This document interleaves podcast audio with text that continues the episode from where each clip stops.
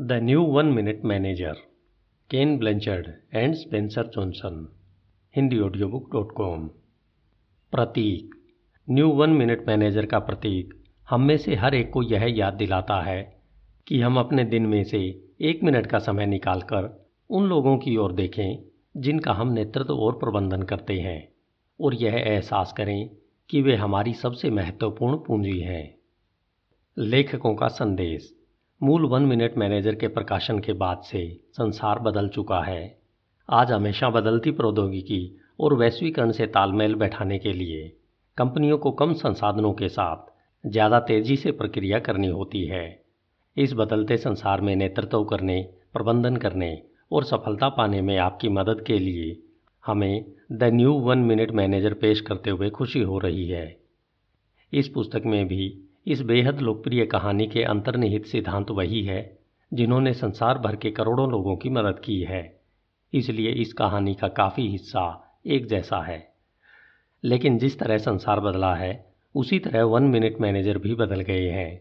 अब उनके पास नेतृत्व करने और लोगों को प्रोत्साहित करने की एक नई और ज़्यादा महत्वपूर्ण नीति है।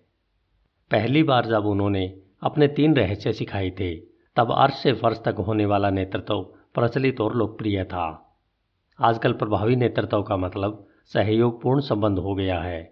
आप the new one minute manager में इसकी झलक देखेंगे। आज लोग अपनी नौकरी और ज़िंदगी में ज़्यादा संतुष्टि की तलाश कर रहे हैं। वे जुड़ाव महसूस करना चाहते हैं और सार्थक योगदान देना चाहते हैं। वे अब व्यक्तिगत ज़रूरतें पूरी करने के लिए नौकरी में सिर्फ़ अपना समय नहीं बेचना चाहते हैं, वे इससे ज़्यादा चाहते हैं। न्यू वन मिनट मैनेजर इस बात को समझते हैं और कर्मचारियों के साथ इसी अनुसार व्यवहार करते हैं। वे अच्छी तरह जानते हैं कि कर्मचारी ही किसी संगठन की सफलता में सबसे महत्वपूर्ण योगदान देते हैं।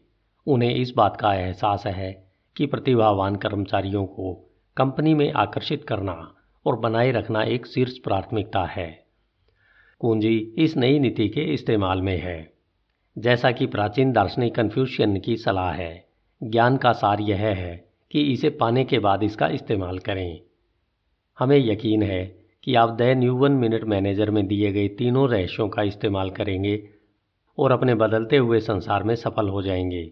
न सिर्फ़ ऑफ़िस में सहकर्मियों और सहयोगियों के साथ, बल्कि अपने परिवार वालों और मित्रों के साथ भी। अगर आप ऐसा करते हैं तो हमें विश्वास है कि आप और आपके साथ काम करने तथा रहने वाले लोग ज़्यादा स्वस्थ, ज़्यादा खुश और ज़्यादा उत्पादक जीवन का आनंद लेंगे। Ken Blanchard and Spencer Johnson. The new one minute manager, Hindi audio book dot com. खोज। एक बार एक प्रतिभाशाली युवक एक खास किस्म के मैनेजर की तलाश कर रहा था, जो आज के बदलते हुए संसार में नेतृत्व और प्रबंधन कर सके। उसे एक ऐसे मैनेजर की तलाश थी, जो लोगों को अपने कामकाज और जीवन में संतुलन लाने के लिए प्रोत्साहित करता हो, ताकि दोनों ही ज़्यादा सार्थक और आनंददायक बन जाएँ। वह ऐसे मैनेजर के अधीन काम करना चाहता था और बाद में ऐसा ही मैनेजर बनना चाहता था। अपनी तलाश में वह कई वर्षों तक संसार के दूर दराज के कोनों तक गया। वह छोटे कस्बों में गया और वह शक्तिशाली देशों की राजधानियों में गया। उसने कई मैनेजरों से बात की जो तेज़ी से बदलते संसार से जूझने की कोशिश कर रहे थे। एग्जीक्यूटिव्स और उद्यमी, सरकारी अधिकारी और सैनिक, विश्वविद्यालय के प्रेसिडेंट और फाउंडेशन के संचालक, दुकानों और स्टोर्स रेस्तराओं बैंकों और होटलों के मैनेजर स्त्री और पुरुष, युवा और वृद्ध। वह हर तरह के ऑफ़िस में गया था। बड़े और छोटे, वैभवपूर्ण और सादगीपूर्ण, खिड़कियों वाले और बिना खिड़कियों वाले। अब उसे यह विहंगम दृश्य दिखना शुरू हुआ कि लोग कर्मचारियों का प्रबंधन कैसे करते हैं। लेकिन उसे जो दिखा, उससे वह विशेष खुश नहीं हुआ। उसने कई सख्त मैनेजर देखे, जिनकी कंपनियाँ तो जीत रही थी, लेकिन वहाँ काम करने वाले कर्मचारी हार रहे थे। कुछ लोग सोचते थे कि वे अच्छे मैनेजर हैं, ज़्यादातर लोग इसके विपरीत सोचते थे। जब वह युवक इन सख्त मैनेजरों में से प्रत्येक के ऑफ़िस में बैठा तो उसने पूछा, आप खुद को किस तरह का मैनेजर कहेंगे?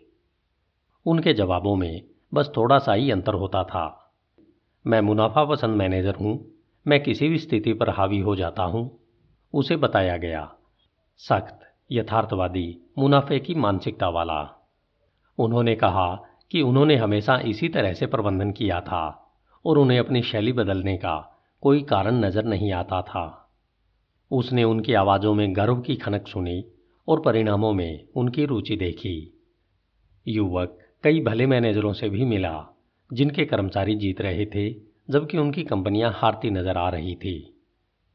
उनके कई कर्मचारियों का विचार था कि वे अच्छे मैनेजर हैं। उन मैनेजरों के ऊपर बैठे वरिष्ठ अधिकारियों को इस बारे में शंका थी। जब युवक ने बैठकर इन भले लोगों से वही सवाल पूछा तो उसे इस तरह के जवाब मिले। मैं सबको साथ लेकर चलने वाला मैनेजर हूँ, समर्थनकारी, दूसरों का ध्यान रखने वाला, मानवतावादी। उन्होंने यह भी कहा कि वे हमेशा इसी तरह से प्रबंधन करते थे और उन्हें अपनी शैली बदलने का कोई कारण नज़र नहीं आता। उसने उनकी आवाज़ों में गर्व की खनक सुनी और लोगों में उनकी रुचि देखी, लेकिन वह विचलित था। ऐसा लगता था, मानो संसार के ज़्यादातर मैनेजर अब भी उसी तरह से प्रबंधन कर रहे थे जैसा वे हमेशा से करते आए थे। और मूलतः उनकी रुचि या तो परिणामों में थी या फिर कर्मचारियों में। जो मैनेजर परिणामों में रुचि लेते थे, उन पर अक्सर तानाशाह का लेबल लगा दिया जाता था, जबकि कर्मचारियों में रुचि रखने वाले मैनेजरों पर अक्सर प्रजातांत्रिक का लेबल लगाया जाता था। युवक ने सोचा कि ये दोनों ही सख्त तानाशाह और भले प्रजातांत्रिक, सिर्फ़ आंशिक रूप से प्रभावी थे। उसने सोचा यह तो आधे मैनेजर होने जैसा है। वह थका और हताश, घर लौटा। उसने अपनी तलाश काफ़ी समय पहले ही छोड़ दी थी, लेकिन उसे एक बहुत बड़ा लाभ हुआ। वह सटीकता से जानता था कि वह किसकी तलाश कर रहा था। उसने सोचा, इस बदलते युग में सबसे प्रभावी मैनेजरों को खुद का और अपने साथ काम करने वाले लोगों का इस तरह प्रबंधन करना चाहिए, ताकि उनके रहने से कर्मचारियों और कंपनी दोनों को ही लाभ हो। युवक ने प्रभावी मैनेजर की तलाश हर जगह की थी, लेकिन उसे ऐसे मैनेजर इक्के दुके ही मिले। जो मिले, वे उसे अपने रहस्य नहीं बताना चाहते थे। वह सोचने लगा कि वह जिस किस्म के मैनेजर की तलाश कर रहा है, वह उसे शायद कभी नहीं मिलेगा। लेकिन तभी उसे एक खास मैनेजर के अद्भुत किस्से सुनाई दिए, जो पास वाले शहर में ही रहते थे। उसने सुना कि कर्मचारी इस मैनेजर के साथ काम करना पसंद करते थे। और वे मिलकर बेहतर परिणाम भी देते थे। उसने यह भी सुना कि जब लोग उस मैनेजर के सिद्धांतों को अपनी निजी ज़िंदगी में उतारते थे, तब भी उन्हें बेहतरीन परिणाम मिलते थे। जिज्ञासावश, उसने इस खास मैनेजर की सहायक को फ़ोन किया, ताकि अपॉइंटमेंट के बारे में मालूम कर सके। उसे हैरानी हुई जब सहायक ने तुरंत मैनेजर से बात करा दी। युवक ने पूछा कि वह उनसे कब मिल सकता है, जिस पर मैनेजर ने कहा सप्ताह में कोई भी दिन अच्छा है, बस बुधवार सुबह को छोड़ दें। समय आप खुद चुन लें। युवक चकरा गया। भला ऐसा कौन सा मैनेजर होगा, जिसके पास इतना सारा खाली समय मौजूद हो सकता है? लेकिन वह मंत्रमुग्ध भी था। इसलिए वह उनसे मिलने चल दिया। पहले बुनियादी बातें। जब युवक मैनेजर के ऑफ़िस में पहुँचा तो उसने पाया कि मैनेजर खिड़की से बाहर देख रहे थे। मैनेजर ने मुड़कर उसे बैठने के लिए आमंत्रित किया। मैं आपके लिए क्या कर सकता हूँ? मैंने आपके बारे में बेहतरीन बातें सुनी है। मैं आपकी प्रबंधन शैली के बारे में ज़्यादा जानना चाहता हूँ। देखिए, इस संसार में जो परिवर्तन हो रहे हैं, उन सबसे निपटने के लिए हम अपनी आजमाई हुई विधियों का इस्तेमाल नए तरीके से कर रहे हैं। लेकिन इस बारे में हम बाद में बातें करेंगे। आइए, बुनियादी बातों से बात शुरू करते हैं। हमारे संगठन में पहले अर्श से फर्श की प्रबंधन शैली थी, जो अपने युग में कारगर थी। लेकिन आज यह शैली बहुत ज़्यादा धीमी हो गई है। यह कर्मचारियों को प्रेरित नहीं करती है और उनका दम घोंट देती है। ग्राहक ज़्यादा तेज सेवा और बेहतर सामान की मांग करते हैं। इसलिए हमें इस बात की ज़रूरत है कि हर कर्मचारी अपनी योग्यता के अनुरूप भरकस योगदान दे। हमारा मानना है कि दिमाग सिर्फ़ एग्जीक्यूटिव ऑफ़िस के लोगों के पास ही नहीं होता। यह पूरे संगठन के सभी कर्मचारियों के पास होता है। चूँकि गति अब सफलता की शर्त बन चुकी है, इसलिए सहयोगी बनकर नेतृत्व करना पुरानी आदेश और नियंत्रण प्रणाली से कहीं ज़्यादा कारगर होता है। आप सहयोगी बनकर नेतृत्व कैसे करते हैं? मैं सप्ताह में एक बार बुधवार की सुबह अपनी टीम से मिलता हूँ, इसलिए मैं उस वक्त आपसे नहीं मिल सकता था। उन बैठकों में हमारे समूह की समीक्षा और विश्लेषण सुनता हूँ कि उन्होंने पिछले सप्ताह क्या किया था, उन्हें क्या समस्याएँ आई, क्या हासिल करना बाकी है। साथ ही वे मुझे काम करने की अपनी योजनाएँ और रणनीतियाँ भी बताते हैं। क्या उन बैठकों में लिए गए निर्णय आप और आपकी टीम दोनों पर बाध्यकारी हैं? हाँ बैठक का उद्देश्य यह है कि कर्मचारियों को भविष्य में जो करना है, उसके बारे में महत्वपूर्ण निर्णय लेने में वे सहभागी बने। युवक ने पूछा, यानी आप सहभागी प्रबंधक हैं, है ना? दरअसल नहीं। मैं कर्मचारियों को आगे बढ़ाने में यकीन करता हूँ, लेकिन दूसरों के निर्णय लेते वक्त सहभागी नहीं बनता। तो फिर आपकी बैठकों का उद्देश्य क्या है? मैंने अभी अभी आपको बताया तो था। युवक असहज महसूस करने लगा और उसने सोचा, काश उसने वह गलती न की होती। मैनेजर ने ठहर कर सांस ली। हम यहाँ परिणाम पाने के लिए हैं। हर एक की अनूठी योग्यताओं से फ़ायदा उठाकर हम बहुत ज़्यादा उत्पादक बन जाते हैं। ओह, यानी आप कर्मचारी केंद्रित कम, परिणाम केंद्रित अधिक हैं। मैनेजर खड़े होकर चहलकदमी करने लगे। यदि कोई मैनेजर ज़्यादा जल्दी सफल होना चाहता है तो उसे परिणाम केंद्रित और कर्मचारी केंद्रित दोनों ही होना चाहिए। परिणाम हमें कर्मचारियों के ज़रिए नहीं मिलेंगे तो भला कैसे मिलेंगे? इसलिए मैं कर्मचारियों और परिणामों दोनों की परवाह करता हूँ, क्योंकि वे साथ साथ चलते हैं। इसकी ओर देखें, मैनेजर ने अपने कंप्यूटर की तरफ़ इशारा किया। मैंने इसे अपना स्क्रीन सेवर बना लिया है, ताकि मुझे यह व्यवहारिक सत्य याद रहे। जो लोग खुद के बारे में अच्छा महसूस करते हैं, वे अच्छे परिणाम देते हैं। जब युवक ने स्क्रीन की ओर देखा तो मैनेजर ने कहा, अपने बारे में सोचें, आप कब सबसे अच्छी तरह काम करते हैं? क्या तब जब आप खुद के बारे में अच्छा महसूस करते हैं, या तब जब आप अच्छा महसूस नहीं करते हैं? युवक ने सिर हिलाया और स्पष्ट संदेश का जवाब स्पष्टता से दिया, मैं ज़्यादा अच्छा प्रदर्शन तब करता हूँ, जब मैं खुद के बारे में अच्छा महसूस कर रहा होता हूँ। बिल्कुल, और हर व्यक्ति के साथ ऐसा ही होता है। आंगतुक ने कहा तो कर्मचारियों को खुद के बारे में अच्छा महसूस कराना उत्पादकता की कुंजी है? हाँ लेकिन याद रहे, उत्पादकता सिर्फ़ काम की मात्रा नहीं है, यह उससे बढ़कर है, यह गुणवत्ता के बारे में भी है। वे खिड़की के करीब जाकर बोले, उस ओर देखो, जब युवक खिड़की के पास पहुँचा तो मैनेजर ने नीचे एक रेस्तरा की तरफ़ इशारा किया। क्या आपको दिख रहा है कि उस रेस्तरा में कितने सारे ग्राहक हैं? युवक ने देखा कि लोग उस रेस्तरा के दरवाजे के बाहर लाइन लगाकर खड़े थे। उसने कहा रेस्तरा के लिए जगह अच्छी होनी चाहिए। मैनेजर ने कहा, अगर यही बात है तो फिर दो दुकान छोड़कर चल रहे रेस्तरा के सामने लोगों की लाइन क्यों नहीं है? लोग पहले रेस्तरा में क्यों खाना चाहते हैं और दूसरे में क्यों नहीं चाहते? युवक ने जवाब दिया, शायद वहाँ भोजन और सेवा का स्तर ज़्यादा अच्छा होगा। हाँ यह बहुत आसान है। लोगों को गुणवत्तापूर्ण प्रोडक्ट और मनचाही सेवा दिए बिना आप लंबे समय तक कारोबार नहीं कर सकते। स्पष्ट बिंदु को चूकना आसान है। इन सफल परिणामों को हासिल करने का सबसे अच्छा तरीका कर्मचारियों के ज़रिए है। सर्वश्रेष्ठ रेस्तराओं के कर्मचारी ही उन्हें सफल बनाते हैं। इससे युवक की रुचि पैदा हो गई। जब वे दोबारा बैठे तो उसने कहा, आपने अभी अभी बताया है कि आप सहभागी मैनेजर नहीं हैं तो आप अपना वर्णन किस तरह करेंगे? लोग मुझे न्यू वन मिनट मैनेजर कहते हैं। लोग मुझे न्यू वन मिनट मैनेजर कहते हैं। युवक के चेहरे पर हैरानी साफ़ दिख रही थी। क्या? मैनेजर हँसते हुए बोले, वे मुझे ऐसा इसलिए कहते हैं क्योंकि हम बहुत कम समय में बेहतरीन परिणाम पाने के नए तरीके खोजते रहते हैं। हालाँकि युवक कई मैनेजरों से बात कर चुका था, लेकिन उसने पहले कभी किसी को इस तरह बोलते नहीं सुना था। इस पर विश्वास करना मुश्किल था। कोई ऐसा मैनेजर जो कम समय में अच्छे परिणाम पाता हो? युवक के चेहरे पर शंका के भाव देखकर मैनेजर ने कहा, आपको इस पर यकीन नहीं है है ना? यकीन तो छोड़िए, मेरे लिए तो यह कल्पना करना भी मुश्किल है।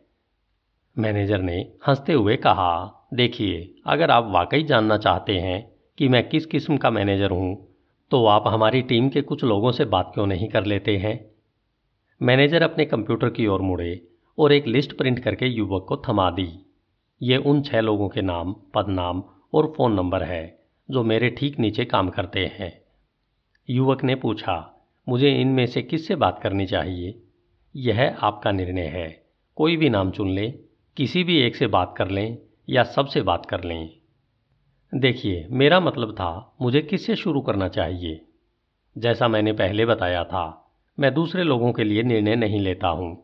मैनेजर ने दृढ़ता से कहा, अपने निर्णय स्वयं लें। फिर वे खामोश रहे और ऐसा लगा, जैसे वे काफ़ी लंबे समय तक खामोश रहे हों। युवक परेशानी महसूस करने लगा और सोचने लगा कि, काश उसने मैनेजर से अपने लिए वह निर्णय लेने को न कहा होता, जो वह खुद ले सकता था। मैनेजर उठकर आंगतू को दरवाजे तक लेकर गई।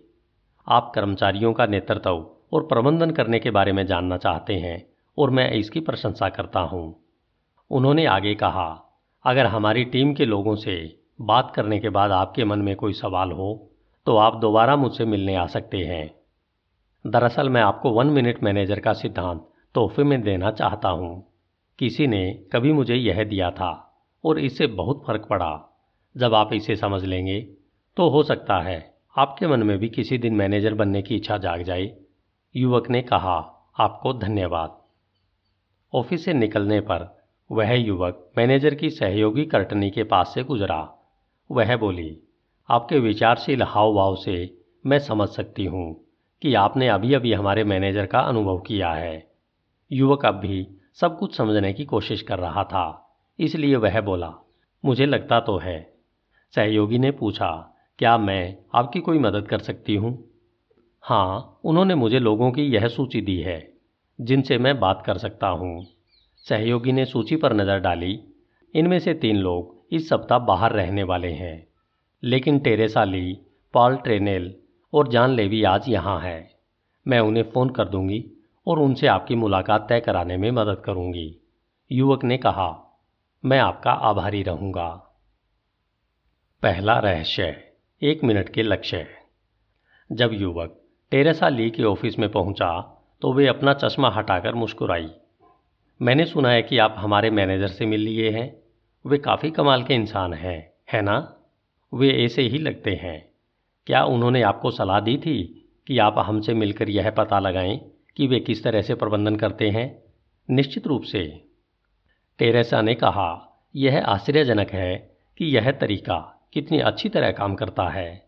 मैं अब भी इस बात पर हैरान हूँ कि उन्हें मेरे साथ कितना कम समय बिताना पड़ता है, क्योंकि अब मैं सीख चुकी हूँ कि अपना काम कैसे करना है। क्या यह सच है? यकीन माने, यह सच है। मैं अब उनसे शायद ही कभी मिल पाती हूँ। युवक ने पूछा, आपका मतलब है आपको उनसे कोई मदद नहीं मिलती? उतनी नहीं, जितनी शुरुआत में मिलती थी। वैसे किसी नए काम या ज़िम्मेदारी की शुरुआत में वे मेरे साथ काफ़ी समय रहते हैं तब वे और मैं हमारे एक मिनट के लक्ष्य बनाते हैं। एक मिनट के लक्ष्य वे क्या हैं? टेरेसा ने कहा, यह वन मिनट मैनेजमेंट के तीन रहस्यों में पहला रहस्य है। तीन रहस्य? युवक ने पूछा और वह ज़्यादा जानने के लिए आतुर था। हाँ टेरेसा ने कहा, एक मिनट के लक्ष्य तय करना वन मिनट मैनेजमेंट की शुरुआत है। देखिए, ज़्यादातर कंपनियों में यह होता है कि जब आप कर्मचारियों से पूछते हैं कि वे क्या करते हैं और फिर उनके बॉस से पूछते हैं तो प्राय आपको दो अलग अलग जवाब मिलते हैं। वास्तव में, मैंने जिन कुछ कंपनियों में काम किया है, वहाँ यह होता था कि मैं जिन चीज़ों को मेरे काम की जिम्मेदारियाँ मानती थी और जिन चीज़ों को मेरा बॉस मेरी जिम्मेदारियाँ मानता था, उनमें कोई संबंध, बस संयोग बस ही होता था। फिर मैं कोई ऐसी चीज़ न करने के लिए मुश्किल में फंस जाती थी। जिसे मैं अपने काम का हिस्सा मानती भी नहीं थी। युवक ने पूछा, क्या यहाँ ऐसा कभी होता है? नहीं, टेरेसा ने जवाब दिया, ऐसा यहाँ नहीं होता। हमारे मैनेजर हमारे साथ बैठकर यह स्पष्ट कर देते हैं कि हमारी जिम्मेदारियाँ क्या है और हमें किन चीज़ों के लिए जवाबदेह ठहराया जाएगा। लेकिन वे ऐसा करते कैसे हैं, युवक जानना चाहता था। टेरेसा ने मुस्कुराकर कहा पहले से ज़्यादा कार्यकुशलता के साथ। वास्तव में आजकल मैं उन्हें न्यू वन मिनट मैनेजर कहती हूँ, क्योंकि वे नए तरीकों से चीज़ें कर रहे हैं, जो अब और भी ज़्यादा कारगर है। वह कैसे? उसने समझाया। मिसाल के तौर पर, वे हमारे लक्ष्य तय नहीं करते हैं। इसके बजाय वे हमारी राय तथा विचार सुनते हैं और हमारे लक्ष्य तय करने के लिए हमारे साथ साथ काम करते हैं। जब हम सबसे महत्वपूर्ण लक्ष्यों के बारे में सहमत हो जाते हैं तो हर लक्ष्य का वर्णन एक पेज पर किया जाता है। उन्हें ऐसा लगता है कि किसी लक्ष्य और इसे प्राप्त करने के समय क्या करना है और कब तक करना है को व्यक्त करने में एक या दो पैराग्राफ से ज़्यादा नहीं लगना चाहिए। ऐसा इसलिए ताकि इसे लगभग एक मिनट में ही पढ़ा जा सके और इसकी समीक्षा की जा सके। एक बार जब हम लक्ष्यों को संक्षेप में लिख लेते हैं तो उन्हें बार बार देखना आसान होता है और महत्वपूर्ण लक्ष्यों पर केंद्रित रहना भी आसान होता है। अंततः मैं अपने लक्ष्य, उन्हें ईमेल कर देती हूँ और उनकी प्रति अपने पास रखती हूँ, ताकि हर चीज़ स्पष्ट रहे और हम दोनों ही समय समय पर मेरी प्रगति की जाँच कर सकें। अगर हर लक्ष्य के लिए एक पेज का वर्णन होता है तो क्या हर कर्मचारी के लिए बहुत से पेज नहीं हो जाते हैं? नहीं, दरअसल ऐसा नहीं होता। हम 80-20 के नियम पर चलते हैं, यानी आपके 80 फ़ीसदी सचमुच महत्वपूर्ण परिणाम आपके 20 प्रतिशत लक्ष्यों से मिलेंगे। इसलिए हम सिर्फ़ उन 20 फ़ीसदी लक्ष्यों के लिए ही एक मिनट के लक्ष्य तय करते हैं, यानी हमारी ज़िम्मेदारी के मुख्य क्षेत्र शायद तीन से पाँच लक्ष्य है। ज़ाहिर है, अगर कोई खास प्रोजेक्ट आ जाता है तो हम एक मिनट के खास लक्ष्य तय कर लेते हैं। उसने आगे कहा चूँकि हर लक्ष्य को लगभग एक मिनट में पढ़ा जा सकता है, इसलिए हमें कभी कभार समय निकालने के लिए प्रोत्साहित किया जाता है, ताकि हम देखें कि हम क्या कर रहे हैं, और यह भी देखें कि क्या हमारा काम हमारे लक्ष्य से मेल खाता है। यदि यह मेल नहीं खाता है तो हमें अपने कामों में बदलाव करना होता है। इससे हमें ज़्यादा जल्दी सफल होने में मदद मिलती है। युवक ने कहा तो आप देखती हैं कि क्या आप अपेक्षित काम कर रही हैं या नहीं? आप अपने मैनेजर का इंतज़ार नहीं करती हैं कि वह आपको यह बात बताए? हाँ तो एक तरह से आप अपना प्रबंधन खुद करती हैं। बिल्कुल, टेरेसा ने सिर हिलाकर कहा।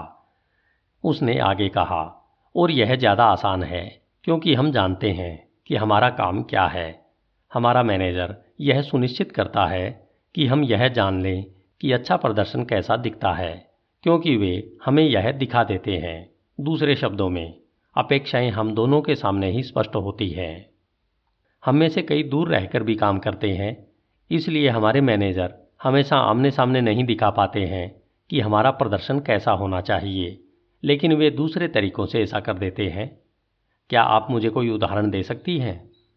बिल्कुल, टेरेसा ने कहा। मेरा एक लक्ष्य यह था कि मैं किसी समस्या को पहचानूं और कोई ऐसा समाधान सोचूं जिस पर अमल करने से स्थिति सही हो जाए। शुरुआत में जब मैंने यहाँ काम करना शुरू किया था तो मैं यात्रा कर रही थी।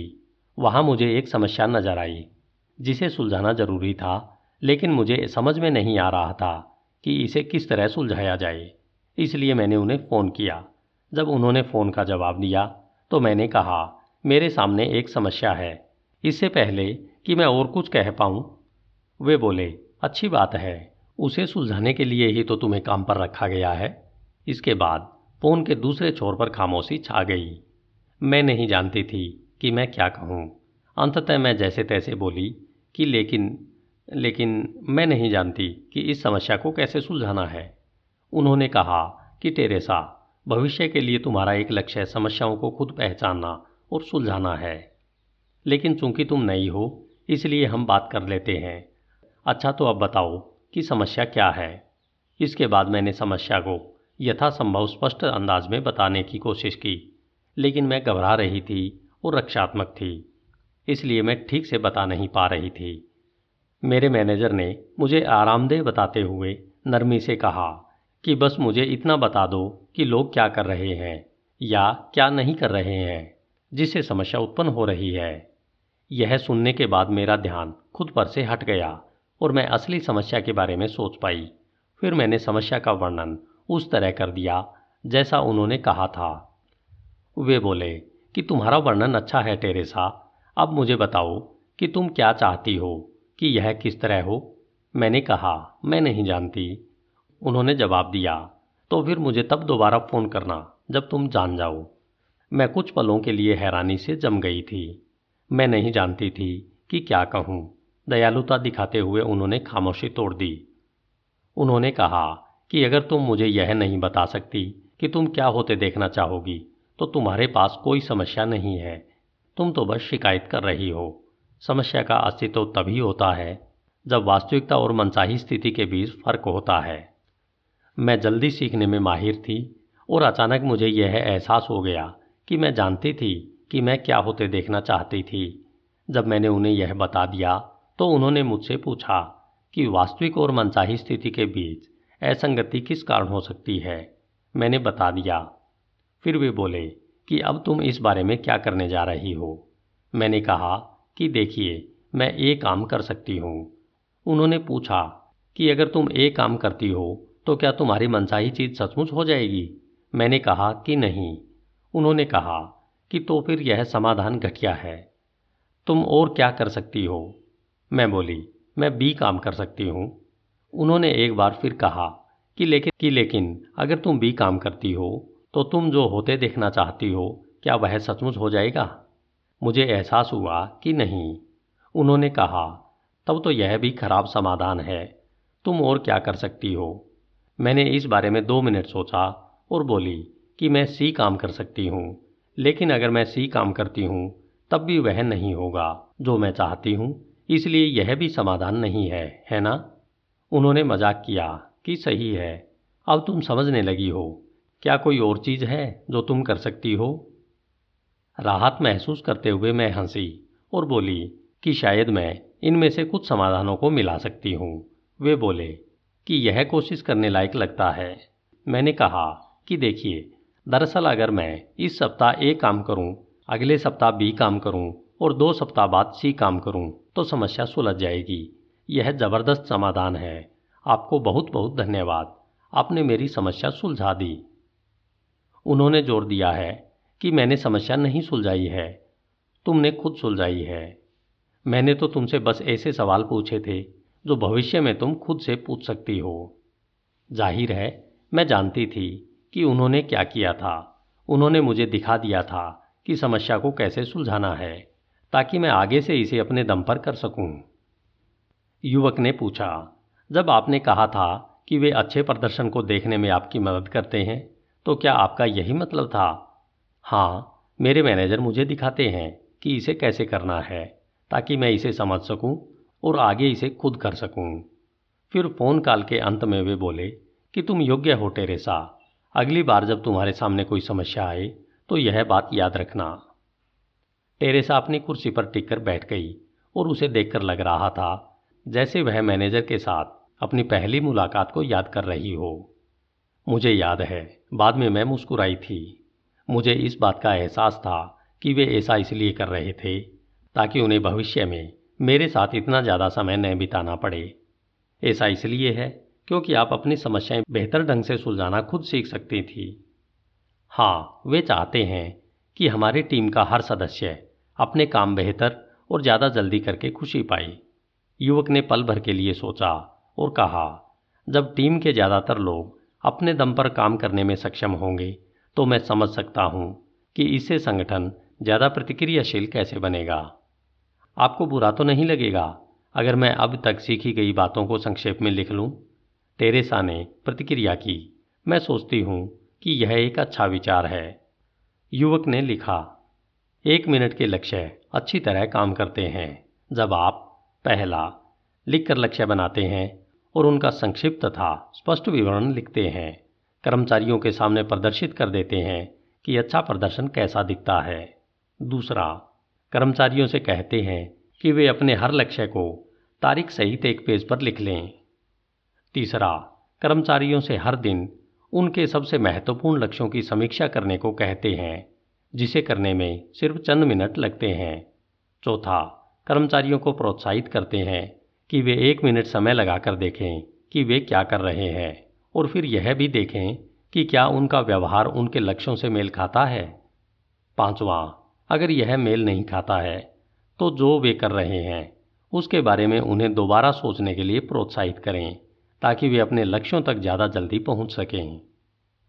युवक ने टेरेसा को अपना सार दिखाया। वह बोली, वाह, आप बहुत तेज सीखते हैं। धन्यवाद। उसने कहा और अपने बारे में अच्छा महसूस किया। अगर एक मिनट के लक्ष्य तय करना वन मिनट मैनेजर बनने का पहला रहस्य है तो क्या मैं पूछ सकता हूँ कि बाकी के दो लक्ष्य क्या हैं? टेरेसा मुस्कुराई और अपनी घड़ी देखकर बोली, आप पाल ट्रेनल से क्यों नहीं पूछते? मेरे बाद आपको उनसे मिलने जाना है है ना? वह इस बात से प्रभावित हुआ कि टेरेसा पहले से ही उसका कार्यक्रम जानती है। वह उससे हाथ मिलाने के लिए उठा और बोला हाँ और समय देने के लिए आपका बहुत बहुत धन्यवाद। आपका स्वागत है। समय एक ऐसी चीज़ है जो अब मेरे पास बहुत ज़्यादा है, जैसा आप शायद कह सकते हैं। मैं खुद न्यू वन मिनट मैनेजर बनती जा रही हूँ। आपका मतलब है कि आप गौर करती हैं कि क्या बदल रहा है? और फिर तीन रहस्यों को लागू करने के नए तरीकों की कोशिश करती हैं। हाँ परिवर्तन के हिसाब से ढलना मेरा एक मुख्य लक्ष्य है। धन्यवाद। Hindi audio book dot com दूसरा रहस्य, एक मिनट की तारीफ़। जब युवक टेरेसा के ऑफ़िस से निकला तो वह सुनी हुई बातों की सादगी से दंग रह गया। उसने सोचा, इसमें समझदारी लगती है। आखिर आप तब तक प्रभावी मैनेजर कैसे बन सकते हैं? जब तक कि आप और आपकी टीम लक्ष्यों के बारे में स्पष्ट न हो, जब तक कि इसे यही न पता हो कि अच्छा प्रदर्शन कैसा दिखता है। जब वह पॉल ट्रेनल के ऑफ़िस में पहुँचा तो उसे इतने युवा व्यक्ति को देखकर हैरानी हुई। पोल की उम्र तीस वर्ष के करीब दिख रही थी। तो आप मैनेजर से मिल चुके हैं? वे कमाल के इंसान हैं, है ना? युवक को अब तक मैनेजर के बारे में कमाल का इंसान सुनने की आदत पड़ चुकी थी।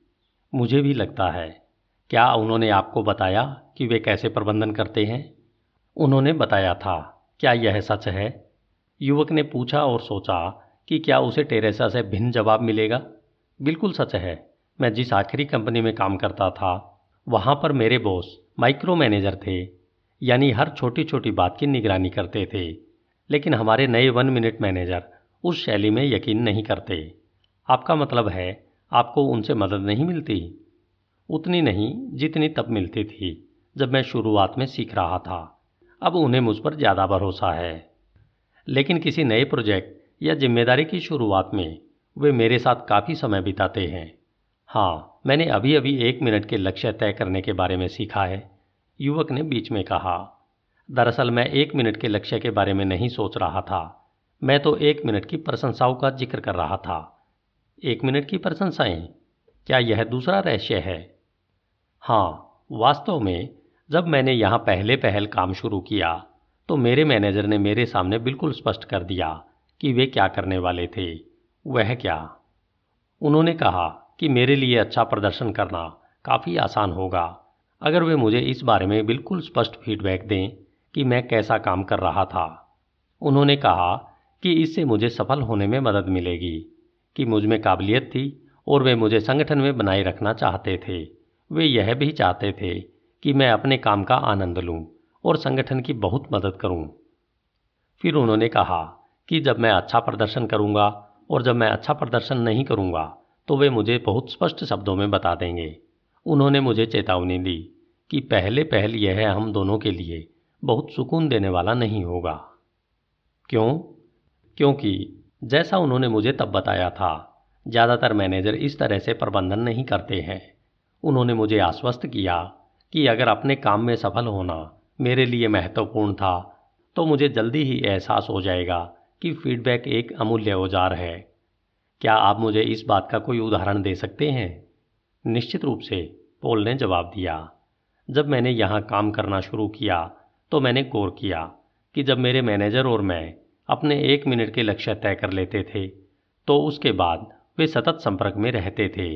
वे ऐसा कैसे करते थे? दो तरीकों से। पहला, वे मेरी गतिविधियाँ देखते थे। जब वे दूर होते थे तब भी वे विभिन्न आंकड़ों की जाँच करते थे, जिनसे पता चलता था कि मैं कैसा प्रदर्शन कर रहा था। दूसरे, वे चाहते थे कि मैं अपनी प्रगति की रिपोर्ट उन्हें भेजूं। आपको इस बारे में कैसा महसूस होता था? पहले पहल तो मैं बेचैन हो जाता था। फिर मुझे उनकी बात याद आई कि शुरुआत में वे मुझ पर नज़र रखेंगे, ताकि वे मुझे कोई चीज़ सही करते हुए पकड़ सकें। युवक ने पूछा, कोई चीज़ सही करते हुए पकड़ सकें? हाँ हमारे यहाँ एक कहावत है, जिसका पालन हर मैनेजर करता है। कर्मचारियों की पूरी संभावना तक पहुँचने में उनकी मदद करें, उन्हें कोई चीज़ सही करते हुए पकड़ें। युवक ने कभी नहीं सुना था कि कोई मैनेजर यह करता हो, हालाँकि वह बहुत से मैनेजरों से मिल चुका था। पॉल ने आगे कहा, ज़्यादातर संगठनों में मैनेजर अपना ज़्यादातर समय कर्मचारियों को क्या करते पकड़ने में बिताते हैं? युवक जानकार अंदाज में मुस्कुराया और बोला, कोई चीज़ गलत करते हुए। सही पोल मुस्कुराए, बिल्कुल सही। यहाँ हम लोगों को सही करते हुए पकड़ते हैं और सकारात्मक बातों पर ज़ोर देते हैं, खासतौर पर जब वे कोई नया काम शुरू करते हैं। युवक ने कुछ नोट्स लिए, फिर ऊपर देखा और पूछा, जब वे आपको कोई सही चीज़ करते हुए पकड़ लेते हैं तो क्या होता है? तब वे एक मिनट की प्रशंसा करते हैं। पोल ने आनंद के साथ कहा, इसका क्या मतलब है? युवक ने पूछा। जब वे गौर करते हैं कि आपने कोई चीज़ सही की है तो वे आपको सटीकता से बताते हैं कि आपने क्या सही किया है, और वे इस बारे में कितना अच्छा महसूस करते हैं। वे बीच में एक पल के लिए ठहर जाते हैं ताकि आप भी इसे महसूस कर सकें। फिर वे अच्छा काम जारी रखने के लिए आपको प्रोत्साहित करते हैं। और प्रशंसा को ज़्यादा शक्तिशाली बनाते हैं। मेरे ख्याल से मैंने कभी नहीं सुना कि कोई मैनेजर यह करता हो। युवक ने कहा, इससे आपको काफ़ी अच्छा महसूस होता होगा। इससे निश्चित रूप से अच्छा लगता है और कई कारणों से। सबसे पहले तो कोई चीज़ सही करने के तुरंत बाद ही मुझे प्रशंसा मिल जाती है। पॉल आगे की ओर झुके और गोपनीय अंदाज में बोले, मुझे वार्षिक प्रदर्शन समीक्षा का इंतज़ार नहीं करना पड़ता। आप मेरा मतलब समझ गए होंगे। हाँ मैं समझ गया, युवक ने कहा। आपका प्रदर्शन कैसा है? यह जानने के लिए इंतज़ार करना बहुत बुरा होता है। मैं सहमत हूँ। दूसरे, चूँकि वे सटीकता से बताते हैं कि मैंने क्या सही किया, इसलिए मुझे पता चल जाता है कि वे जानते हैं कि मैं क्या कर रहा हूँ और उनकी प्रशंसा सच्ची है। तीसरे, वे हमेशा एक जैसे रहते हैं। हमेशा एक जैसे युवक ने पूछा। हाँ वे मेरी तारीफ़ करते हैं जब मैं अपना काम अच्छी तरह करता हूँ और इसका हकदार होता हूँ। भले ही परिस्थितियाँ उनके लिए व्यक्तिगत तौर पर या यहाँ ऑफ़िस में अच्छी न हो, मैं जानता हूँ कि वे दूसरी जगह हो रही चीज़ों को लेकर परेशान हो सकते हैं, लेकिन मैं जहाँ हूँ, वे वहीं पर प्रतिक्रिया करते हैं। वे वहाँ से प्रतिक्रिया नहीं करते जहाँ वे उस वक्त होते हैं। मैं सचमुच इसकी कदर करता हूँ। क्या इस सारी प्रशंसा में मैनेजर का बहुत समय नहीं लग जाता है, युवक ने पूछा। नहीं, याद है, आपके लंबे समय तक किसी की प्रशंसा करने से पहले ही वह व्यक्ति जान जाता है कि आप उसके प्रदर्शन पर करीबी निगाह रख रहे हैं। इसमें आमतौर पर एक मिनट से कम समय लगता है।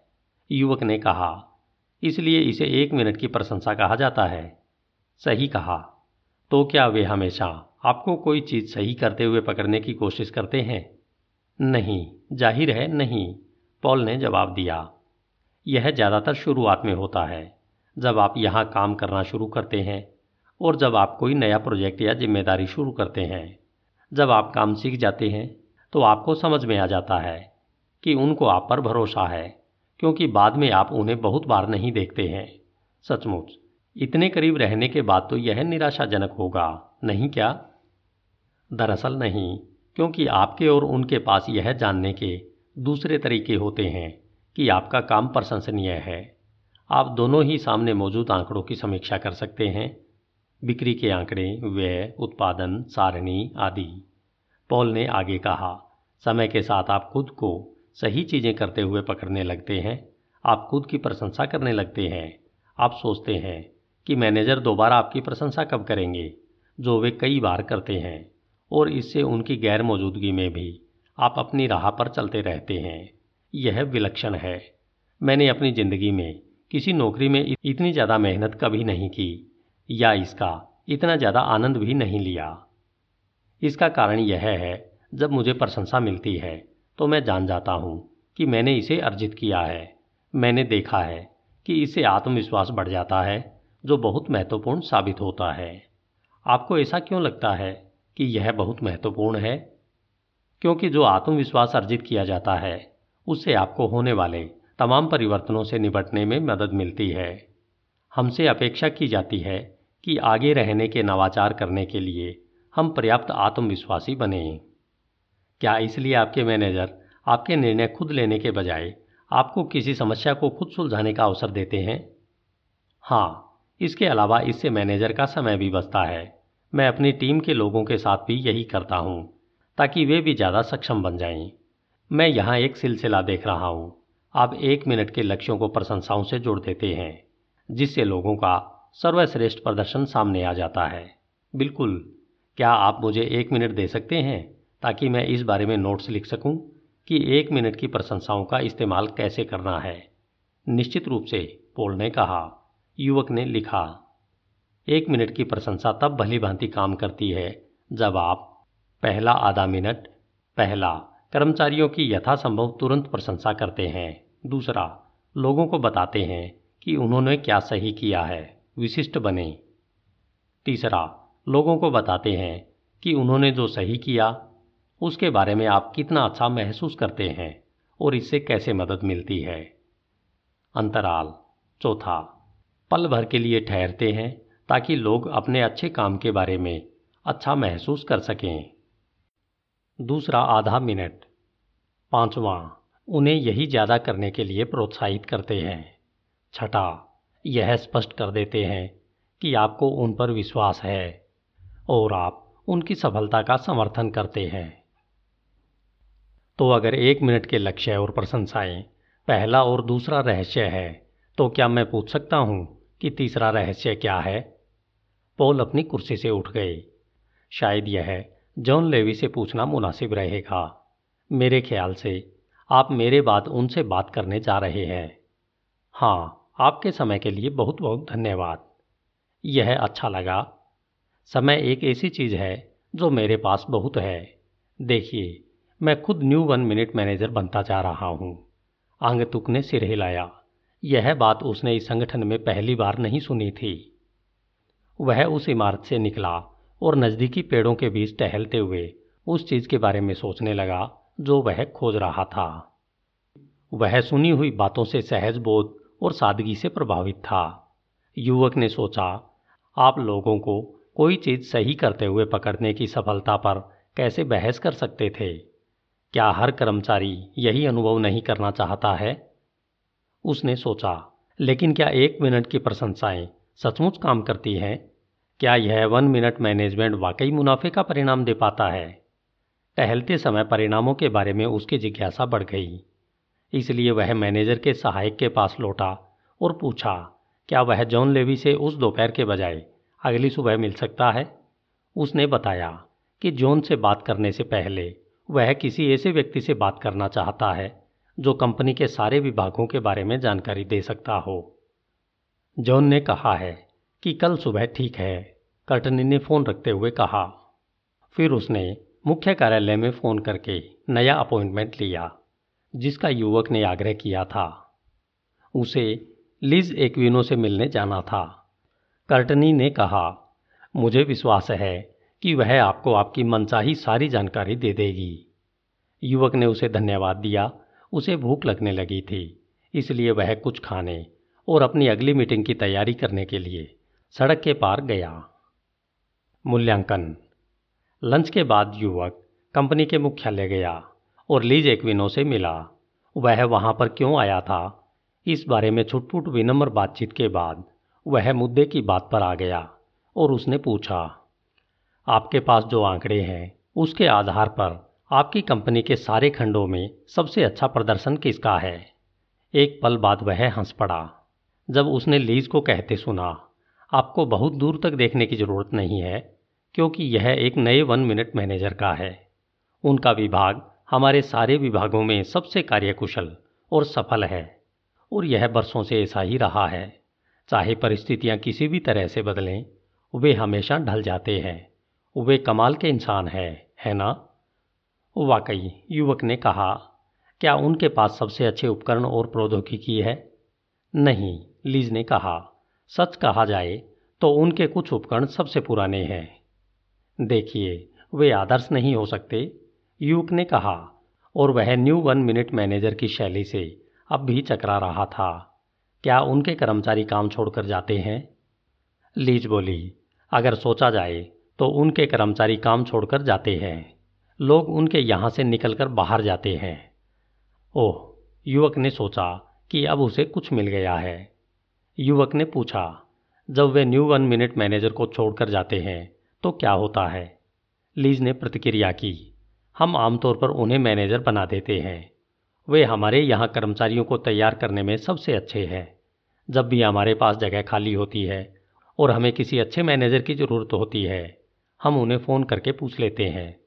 हमेशा उनके पास कोई न कोई तैयार रहता है। मंत्रमुग्ध होकर उसने लीज को धन्यवाद दिया। लेकिन इस बार उसे एक अलग प्रतिक्रिया मिली। मुझे खुशी हुई कि मैं आज आपसे मिलने का समय निकाल पाई। वह बोली, मेरा बाकी का सप्ताह वाकई खचाखच भरा है। काश मैं जानती कि वे ऐसा कैसे कर लेते हैं। मैं वहाँ जाकर उनसे मिलने की बार बार सोचती हूँ, लेकिन समय ही नहीं निकाल पाती। युवक ने मुस्कुराते हुए कहा, जब मुझे उनके रहस्य पता चल जाएँगे, मैं वे आपको तोहफे में दे दूँगा। जिस तरह वे मुझे रहस्य बता रहे हैं, मैं आपको भी बता दूँगा। यह कीमती तोहफा होगा, लीज ने मुस्कुराते हुए कहा। इसके बाद लीज ने अपने अव्यवस्थित ऑफ़िस की ओर देखा और आह भरी, मुझे मदद की बहुत ज़रूरत है। युवक लीज के ऑफ़िस से बाहर निकला और इमारत से बाहर निकलते समय वह अपना सिर हिला रहा था। उसका मन मोह लिया था। उस रात युवक को सोने में बहुत बेचैनी हुई। क्योंकि वह अगले दिन के बारे में सोच रहा था, तीसरा रहस्य सीखने के बारे में। धन्यवाद, Hindi audio book dot com तीसरा रहस्य, एक मिनट की फटकार। अगली सुबह नौ बजते ही वह जान लेवी के ऑफ़िस में पहुँच गया। उसे हमेशा की तरह वे कमाल के आदमी हैं, है ना? सुनने को मिला, लेकिन अब तक युवक उस बिंदु पर पहुँच गया था जहाँ वह ईमानदारी से कह सकता था हाँ वे हैं। जॉन ने कहा, वे आश्चर्यजनक हैं, वे बरसों से यहाँ हैं, लेकिन वे समय के साथ आगे बढ़ते रहे हैं। वे चीज़ों को नया और ताज़ा रखते हैं। उन्होंने अपना विकास किया है और वे पहले से ज़्यादा कुशाग्र बुद्धि बन गए हैं। उनका एक उल्लेखनीय काम उनकी प्रतिक्रिया का तरीका है। जब हम कोई चीज़ गलत कर देते हैं, जब आप कोई चीज़ गलत कर देते हैं, मैं तो सोचता था कि यहाँ का मुख्य सूत्र वाक्य है कि लोगों को कोई चीज़ सही करते पकड़ो, यह है जॉन ने कहा लेकिन आपको यह जानने की ज़रूरत है कि मैं यहाँ काफ़ी समय से काम कर रहा हूँ और मैं यहाँ की पूरी कार्यप्रणाली को अच्छी तरह जानता हूँ। इसलिए मेरे मैनेजर को अब मेरे साथ एक मिनट के लक्ष्यों या प्रशंसाओं पर ज़्यादा समय नहीं बिताना पड़ता। वास्तव में, आमतौर पर मैं उनसे मिलने से पहले ही अपने लक्ष्य लिख लेता हूँ। फिर हम उस पर बात करते हैं। क्या आप हर लक्ष्य एक पेज पर लिखते हैं? हाँ एक या दो पैराग्राफ से ज़्यादा नहीं, जिनकी समीक्षा में सिर्फ़ एक मिनट लगता है।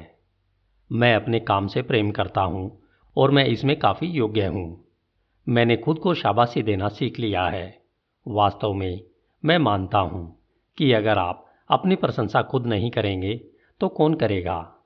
फिर उन्होंने यह भी जोड़ा और मैं दूसरों की भी प्रशंसा करता हूँ। तो क्या आपके मैनेजर आपकी प्रशंसा नहीं करते हैं? कई बार, लेकिन उन्हें ज़्यादा बार नहीं करनी पड़ती है। क्योंकि इस मामले में मैं उन्हें हरा देता हूँ। जब मैं कोई चीज़ खास अच्छी तरह करता हूँ तो मैं उनसे प्रशंसा मांग भी लेता हूँ। युवक ने पूछा, आप में ऐसा करने की हिम्मत कैसे आ जाती है? यह तो शर्त लगाने जैसा है। जहाँ मैं या तो जीतता हूँ या फिर मामला बराबरी पर छूट जाता है। अगर वे मुझे प्रशंसा देते हैं तो मैं जीत जाता हूँ। लेकिन अगर वे प्रशंसा नहीं देते हैं तो मैं बराबर हो जाता हूँ।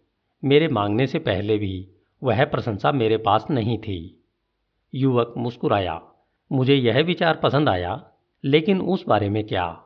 जब कोई चीज़ गलत हो जाती है? देखिए, गलतियाँ किसी से भी हो सकती है।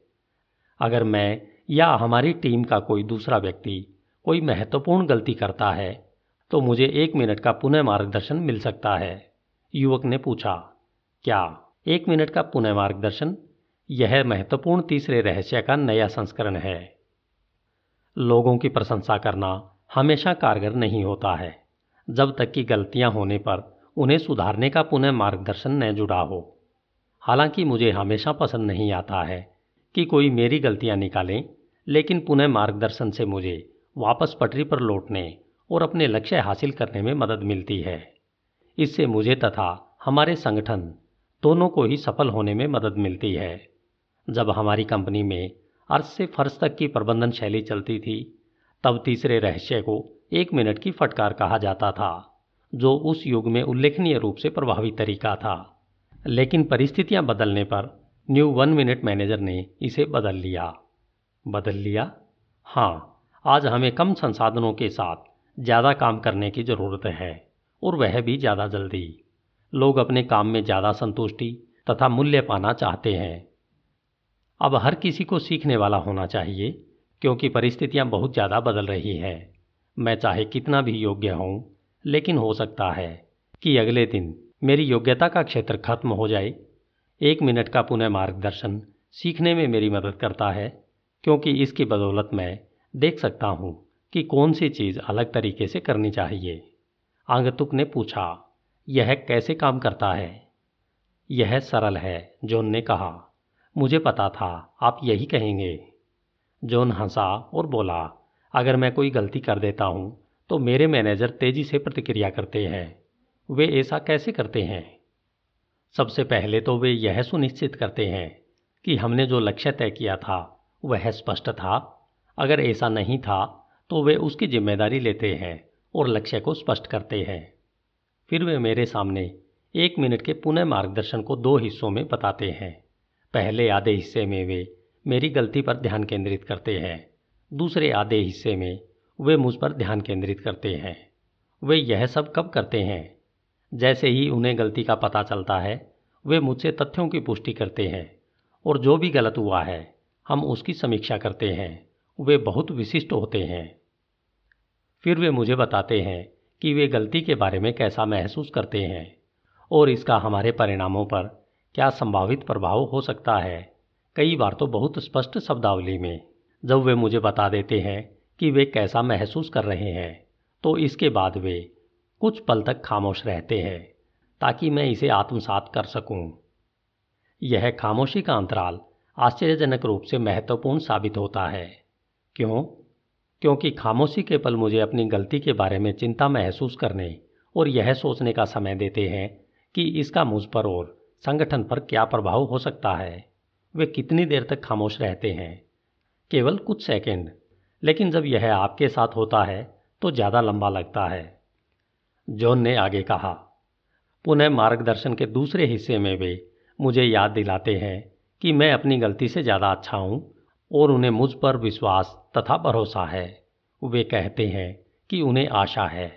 यह गलती दोहराई नहीं जाएगी और वे मेरे साथ आगे भी काम करना चाहते हैं।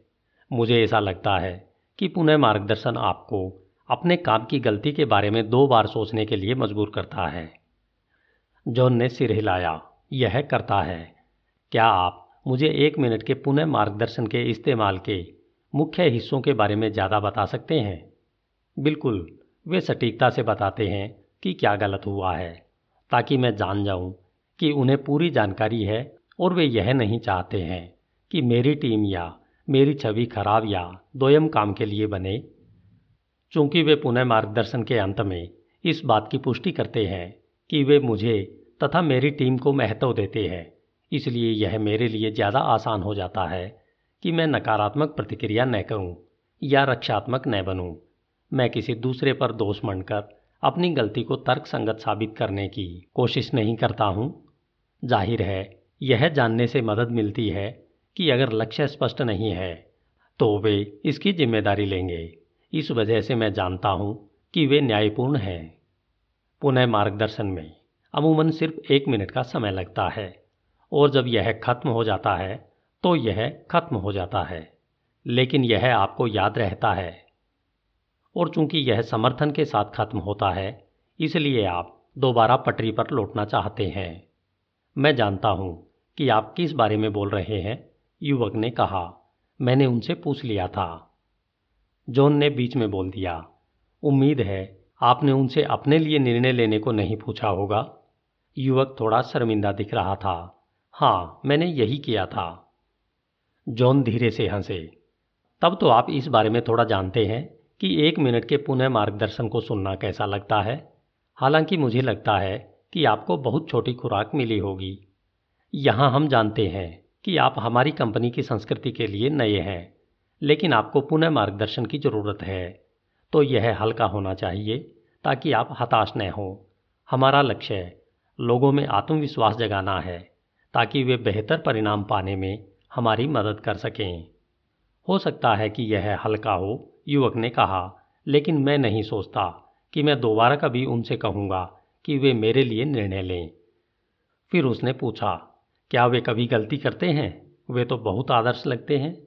जॉन हंसे, ज़ाहिर है वे गलतियाँ करते हैं, वे भी इंसान हैं, लेकिन वे इसे सबसे पहले स्वीकार करते हैं। वास्तव में उन्होंने कह रखा है कि अगर हमें कभी लगे कि वे किसी चीज़ के बारे में गलत हैं तो हम उन्हें खुलकर बता दें। यह अक्सर नहीं होता है, लेकिन वे कहते हैं कि इससे उन्हें उस गलती को रोकने में मदद मिलती है, जो वे भविष्य में कर सकते हैं। यह कई कारणों में से एक है, जिनकी बदौलत हमें उनके साथ काम करना पसंद है। कई बार वे रूखे हो जाते हैं, लेकिन उनका हास्य बहुत अच्छा है और इससे मदद मिलती है। मिसाल के तौर पर, वे मेरी गलती को पकड़ने में सचमुच अच्छे हैं, लेकिन कई बार वे मुझे पुनः मार्गदर्शन का दूसरा हिस्सा देना भूल जाते हैं। वह हिस्सा, जहाँ वे व्यक्ति के रूप में आपके बारे में अच्छी बातें बोलते हैं। हाँ जब वे भूल जाते हैं तो मैं उन्हें यह बता देता हूँ और इस बारे में मज़ाक करता हूँ। आप वाकई ऐसा करते हैं?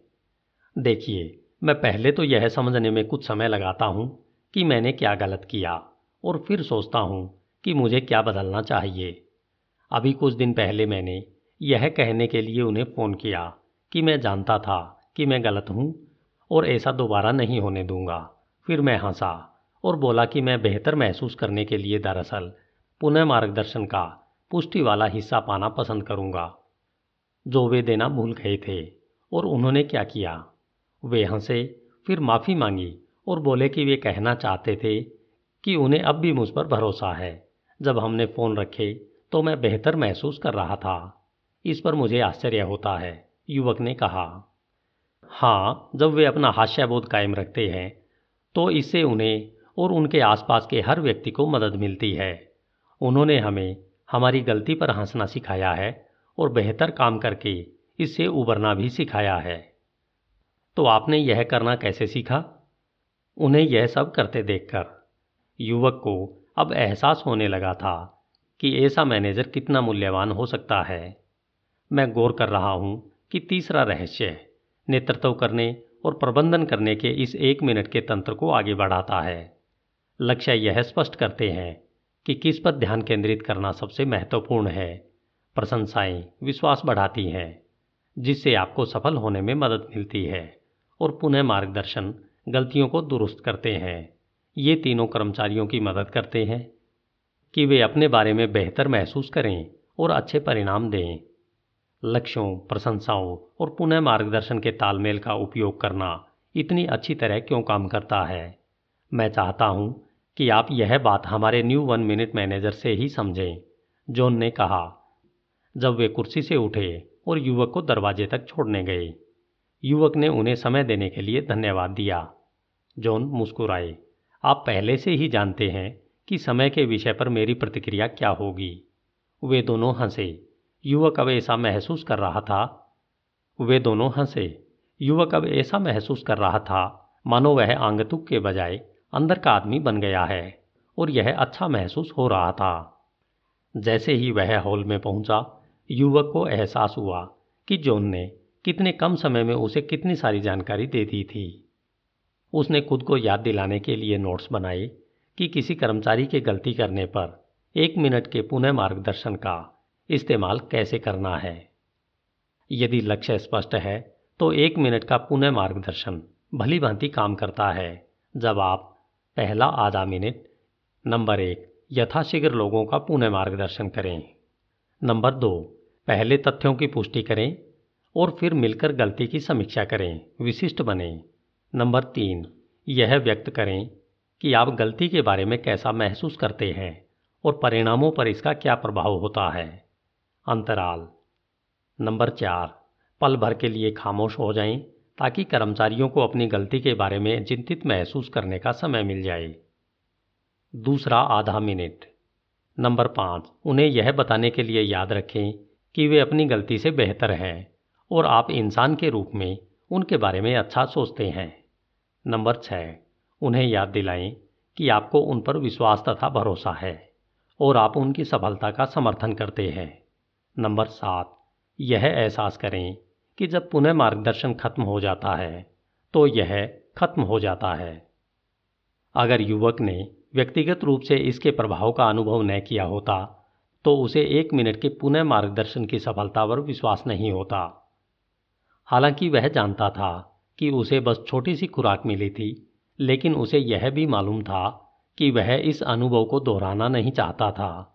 लेकिन गलतियाँ सबसे होती है, और वह जानता था कि अगर वह कभी ऐसे मैनेजर के लिए काम करेगा और उससे कोई बड़ी गलती हो जाएगी तो उसे शायद ज़्यादा तगड़ा पुनः मार्गदर्शन मिलेगा।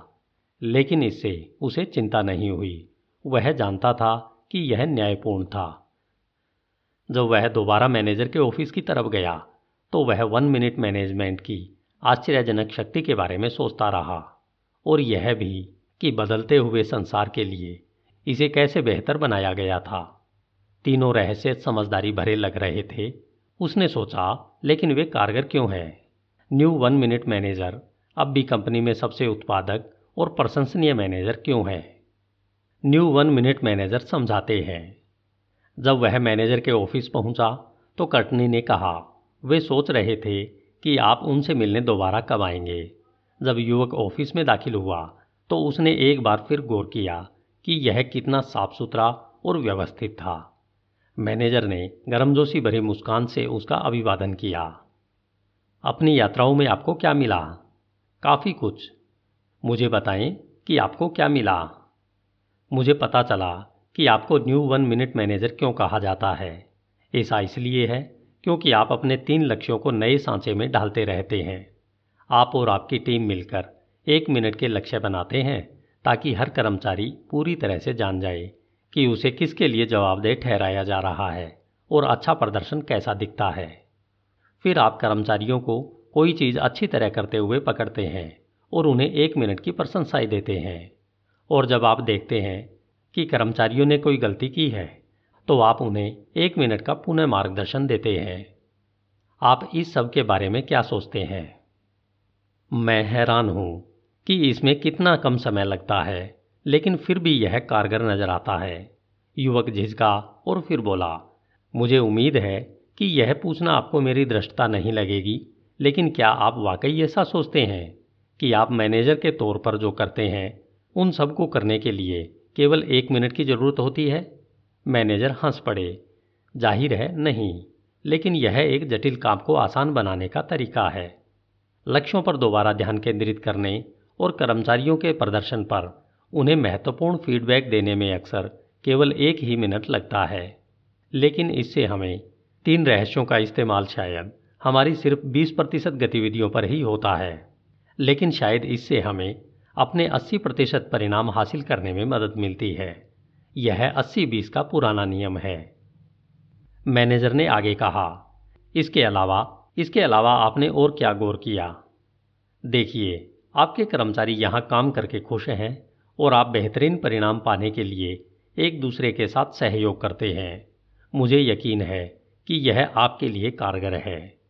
मैनेजर ने उसे आश्वस्त किया, और अगर आप यह करेंगे तो यह आपके लिए भी कारगर साबित होगा। शायद, लेकिन मैं सोचता हूँ कि मेरे इसे तब तक करने की ज़्यादा संभावना है, अगर मैं इस बारे में ज़्यादा समझ सकूँ कि यह क्यों काम करता है। निश्चित रूप से नौजवान, यह हर एक के बारे में सच है। हम इस बात को जितना ज़्यादा समझते हैं कि कोई चीज़ क्यों काम करती है, उसकी इस्तेमाल करने की संभावना उतनी ही ज़्यादा बढ़ जाती है।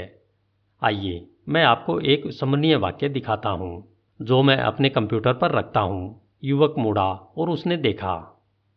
मेरा सर्वश्रेष्ठ मिनट वह होता है जिसका निवेश मैं लोगों में करता हूँ। यह विडंबना है कि ज़्यादातर कंपनियाँ कर्मचारियों के वेतन पर इतने ज़्यादा पैसे खर्च करती है, लेकिन इसके बावजूद वे उनके विकास पर अपने बजट का बहुत छोटा हिस्सा ही खर्च करती है। सच तो यह है कि ज़्यादातर कंपनियाँ अपनी इमारतों, प्रौद्योगिकी और उपकरणों के रख रखाव में जितना समय और पैसा खर्च करती है, उतना अपने कर्मचारियों को विकसित करने के लिए नहीं करती। मैंने कभी इस बारे में सोचा ही नहीं, युवक ने स्वीकार किया। लेकिन अगर कर्मचारी ही परिणाम देते हैं तो इसमें समझदारी नज़र आती है कि कर्मचारियों में ज़्यादा निवेश किया जाए। बिल्कुल, मैनेजर ने उजागर किया। जब मैंने पहले पहल नौकरी शुरू की थी, तब काश किसी ने मुझमें ज़्यादा जल्दी निवेश कर दिया होता। आपका क्या मतलब है? युवक ने पूछा। मैं जिन संगठनों में गया, उनमें से ज़्यादातर में मैं अक्सर यही नहीं जानता था कि मुझे क्या करना चाहिए था। किसी ने भी मुझे बताने की जहमत नहीं उठाई। अगर आप मुझसे पूछते कि क्या मैं अच्छा काम कर रहा हूँ तो मैं कहता, मुझे नहीं पता, या मुझे ऐसा ही लगता है। अगर आप मुझसे पूछते कि मुझे ऐसा क्यों लगता है तो मेरा जवाब होता, कुछ समय से मेरे बॉस ने मुझे फटकारा नहीं है। या अगर कोई खबर नहीं है तो यह अच्छी खबर है। यह तो लगभग वैसा ही था, जैसे मेरी मुख्य प्रेरणा सज़ा से बचने की थी। युवक ने कहा, मैं देख सकता हूँ कि आप अलग तरीके से प्रबंधन क्यों करते हैं, लेकिन मैं अब भी हैरान हूँ कि ये तीन रहस्य इतने कारगर क्यों हैं? मिसाल के तौर पर, एक मिनट के लक्ष्य तय करना क्यों कारगर है? एक मिनट के लक्ष्य क्यों सफल होते हैं? आप जानना चाहते हैं कि एक मिनट के लक्ष्य क्यों कारगर होते हैं? मैनेजर ने कमोबेश युवक की बात दोहराई। अच्छी बात है। वे उठकर खड़े हुए और कमरे में चारों ओर धीरे धीरे चहलकदमी करने लगे। मैं आपको एक उपमा देता हूँ, जिससे मदद मिल सकती है। मैंने इतने वर्षों में जिन विभिन्न संगठनों में काम किया है, वहाँ मैंने बहुत से प्रेरणा रहित लोग देखे हैं। लेकिन ऑफिसों से बाहर निकलने के बाद मुझे वे लोग प्रेरणा रहित नहीं दिखाई दिए। वर्षों पहले एक रात में बॉलिंग का खेल खेल रहा था और मैंने अपने पिछले संगठन के कुछ समस्या मूलक कर्मचारियों को देखा। एक समस्या मूलक कर्मचारी, जो मुझे बहुत अच्छी तरह याद था, लाइन के पास आया और उसने बॉलिंग की गेंद लुटका दी। जल्दी ही वह उछलने कूदने और चिल्लाने लगा। आपको क्या लगता है, वह इतना खुश क्यों था? क्योंकि उसने सारी पिनों को गिरा दिया था। बिल्कुल, आपको क्या लगता है? उसके और दूसरे कर्मचारियों के पास नौकरी में रोमांच का यही स्तर क्यों नहीं था? युवक ने इस पर कुछ विचार किया, क्योंकि वे नहीं जानते हैं कि पिने कहाँ हैं, कि वे किस पर निशाना लगा रहे हैं। मैं समझ गया, अगर उन्हें पिने ही नहीं दिख रही हैं तो वे कितने लंबे समय तक बॉलिंग करना चाहेंगे? सही कहा वन मिनट मैनेजर ने कहा। मुझे यकीन है कि कई बार मैनेजर गलती से यह मान लेते हैं कि उनकी टीम के लोग जानते हैं कि किस पर निशाना लगाना है। जब आप यह मान लेते हैं कि कर्मचारियों को पता है कि उनसे क्या उम्मीद की जाती है तो आप बॉलिंग के एक अप्रभावी रूप को उत्पन्न कर रहे हैं। आप पिनों को ऊपर रख देते हैं, लेकिन जब बॉलर गेंद लुटकाने जाता है तो उन्हें पिनों के आगे रखा तख्ता दिखाई देता है। जब वह गेंद लुटकाता है और गेंद तख्ते के नीचे से अंदर जाती है तो उसे कड़ाक की आवाज़ तो सुनाई देती है, लेकिन उसे यह पता नहीं होता कि उसने कितने पिने गिराई है। जब आप उससे पूछते हैं कि उसका प्रदर्शन कैसा था तो वह कहता है, मुझे नहीं पता, लेकिन यह अच्छा महसूस हुआ। यह रात के अंधेरे में गोल्फ खेलने जैसा है। मेरे बहुत से दोस्तों ने गोल्फ खेलना छोड़ दिया है, और जब मैंने उनसे इसका कारण पूछा तो उनका जवाब था कि गोल्फ कोर्स पर बहुत ज़्यादा भीड़ हो गई थी। जब मैंने सलाह दी कि वे रात में खेलें तो वे हंसने लगे, क्योंकि अगर आप यही न देख पाए कि आपने गेंद कहाँ मारी थी तो गोल्फ कौन खेलेगा? यही टीम खेलों में होता है। कितने लोग दो टीमों का मुकाबला देखेंगे, अगर स्कोर करने का कोई तरीका ही न हो? हाँ ऐसा क्यों है? युवक ने पूछा। यह सब इसलिए है क्योंकि परिणामों पर मिलने वाला फीडबैक ही लोगों का पहले नंबर का उत्प्रेरक है। वे जानना चाहते हैं कि वे कैसा प्रदर्शन कर रहे हैं। वास्तव में, हमारे यहाँ एक और कहावत है, जो गौर करने लायक है, फीडबैक। फीडबैक चैंपियनों का नाश्ता है। फीडबैक ही है, जो हमें चलाता रहता है। दुर्भाग्य से, जब कुछ मैनेजर सीख लेते हैं कि परिणामों पर फीडबैक कर्मचारियों का पहले नंबर का उत्प्रेरक है तो वे आमतौर पर बॉलिंग का एक तीसरा प्रकार ईजाद कर देते हैं। जब बॉलर गेंद लुटकाने के लिए लाइन के पास जाता है तो पिने अब भी ऊपर रहती है और तख्ता अपनी जगह पर ही रहता है। लेकिन अब खेल में एक नया तत्व शामिल हो जाता है। तख्ते के पीछे एक सुपरवाइजर खड़ा रहता है। जब बॉलर गेंद लुटकाता है तो वह पिन गिरने की आवाज़ सुनता है और सुपरवाइजर दो उंगलियाँ उठाकर बताता है कि उसने दो पिनें गिराई है। वास्तव में क्या ज़्यादातर मैनेजर यह कहते हैं कि तुमने दो गिराई? नहीं। युवक ने मुस्कुराते हुए कहा, वे आमतौर पर कहते हैं कि तुम आठ चूक गए। सही कहा। मैं हमेशा यह सवाल पूछता था। मैनेजर तख्ते को ऊपर क्यों नहीं उठा देता, ताकि आप दोनों को ही पीने दिखती रहें? जवाब यह था, वह वार्षिक प्रदर्शन समीक्षा की महान कारोबारी परंपरा की वजह से ऐसा नहीं कर रहा था, क्योंकि उसकी प्रदर्शन समीक्षा होने वाली होती थी। युवक ने ज़ोर से सोचा। मैनेजर ने पूछा, ऐसा क्यों है? कि ज़्यादातर कर्मचारियों को यह पता नहीं होता कि उनका प्रदर्शन कैसा है। जब तक कि वे अपनी प्रदर्शन समीक्षा से नहीं गुजरते हैं और उन्हें उन सारी चीज़ों का पता नहीं चलता है जो उन्होंने सही नहीं की है। उस वक्त अगर कर्मचारी को बताया जाता है कि उसे बोनस या प्रमोशन नहीं मिलेगा तो उसे कैसा महसूस होगा? इसमें कितना लंबा समय लगेगा? जब वह यह सोचने लगेगा कि काश वह किसी दूसरी जगह काम कर रहा होता मैं जवाब जानता हूँ। एक मिनट। युवक ने मज़ाक किया। मैनेजर हंसने लगे। आपको क्या लगता है, मैनेजर किसी कर्मचारी को इस प्रक्रिया से क्यों गुजारते हैं? युवक ने पूछा। ताकि वे अच्छे दिख सकें, मैनेजर ने कहा। आपका क्या मतलब है? अगर आप अपने हर अधीनस्थ का मूल्यांकन, अपने प्रदर्शन समीक्षा पैमाने के सर्वोच्च स्तर पर कर दें तो आप क्या सोचते हैं? आपका बॉस आपको कैसा मानेगा? शायद नरमदिल मैनेजर मानेगा, जिसे अच्छे प्रदर्शन और ख़राब प्रदर्शन का फ़र्क ही नहीं मालूम। बिल्कुल, मैनेजर ने कहा, ज़्यादातर संगठनों में मैनेजर की भूमिका में अच्छा दिखने के लिए आपको अपने कुछ कर्मचारियों की गलतियों को पकड़ना होता है। आपके पास कुछ विजेता होने चाहिए, कुछ पराजित होने चाहिए, और बाकी हर कर्मचारी बीच में कहीं पर होना चाहिए। मुझे एक बार की बात याद है, जब मैं अपने बेटे के स्कूल में गया मैंने पाँचवीं ग्रेड की एक टीचर को क्लास में भूगोल का टेस्ट लेते देखा। जब मैंने उससे पूछा कि वह टेस्ट में बच्चों को नक्शे का इस्तेमाल क्यों नहीं करने देती है तो वह बोली, मैं ऐसा इसलिए नहीं कर सकती क्योंकि तब तो सारे बच्चों को सौ प्रतिशत अंक मिल जाएँगे। मानो यह बुरी बात होगी कि हर बच्चा अच्छा प्रदर्शन करे और हर एक को ए ग्रेड मिले। हो सकता है कि हर बच्चा मौजूद संसाधनों का बेहतरीन इस्तेमाल न करे इसलिए उसे ए ग्रेड न मिल पाए।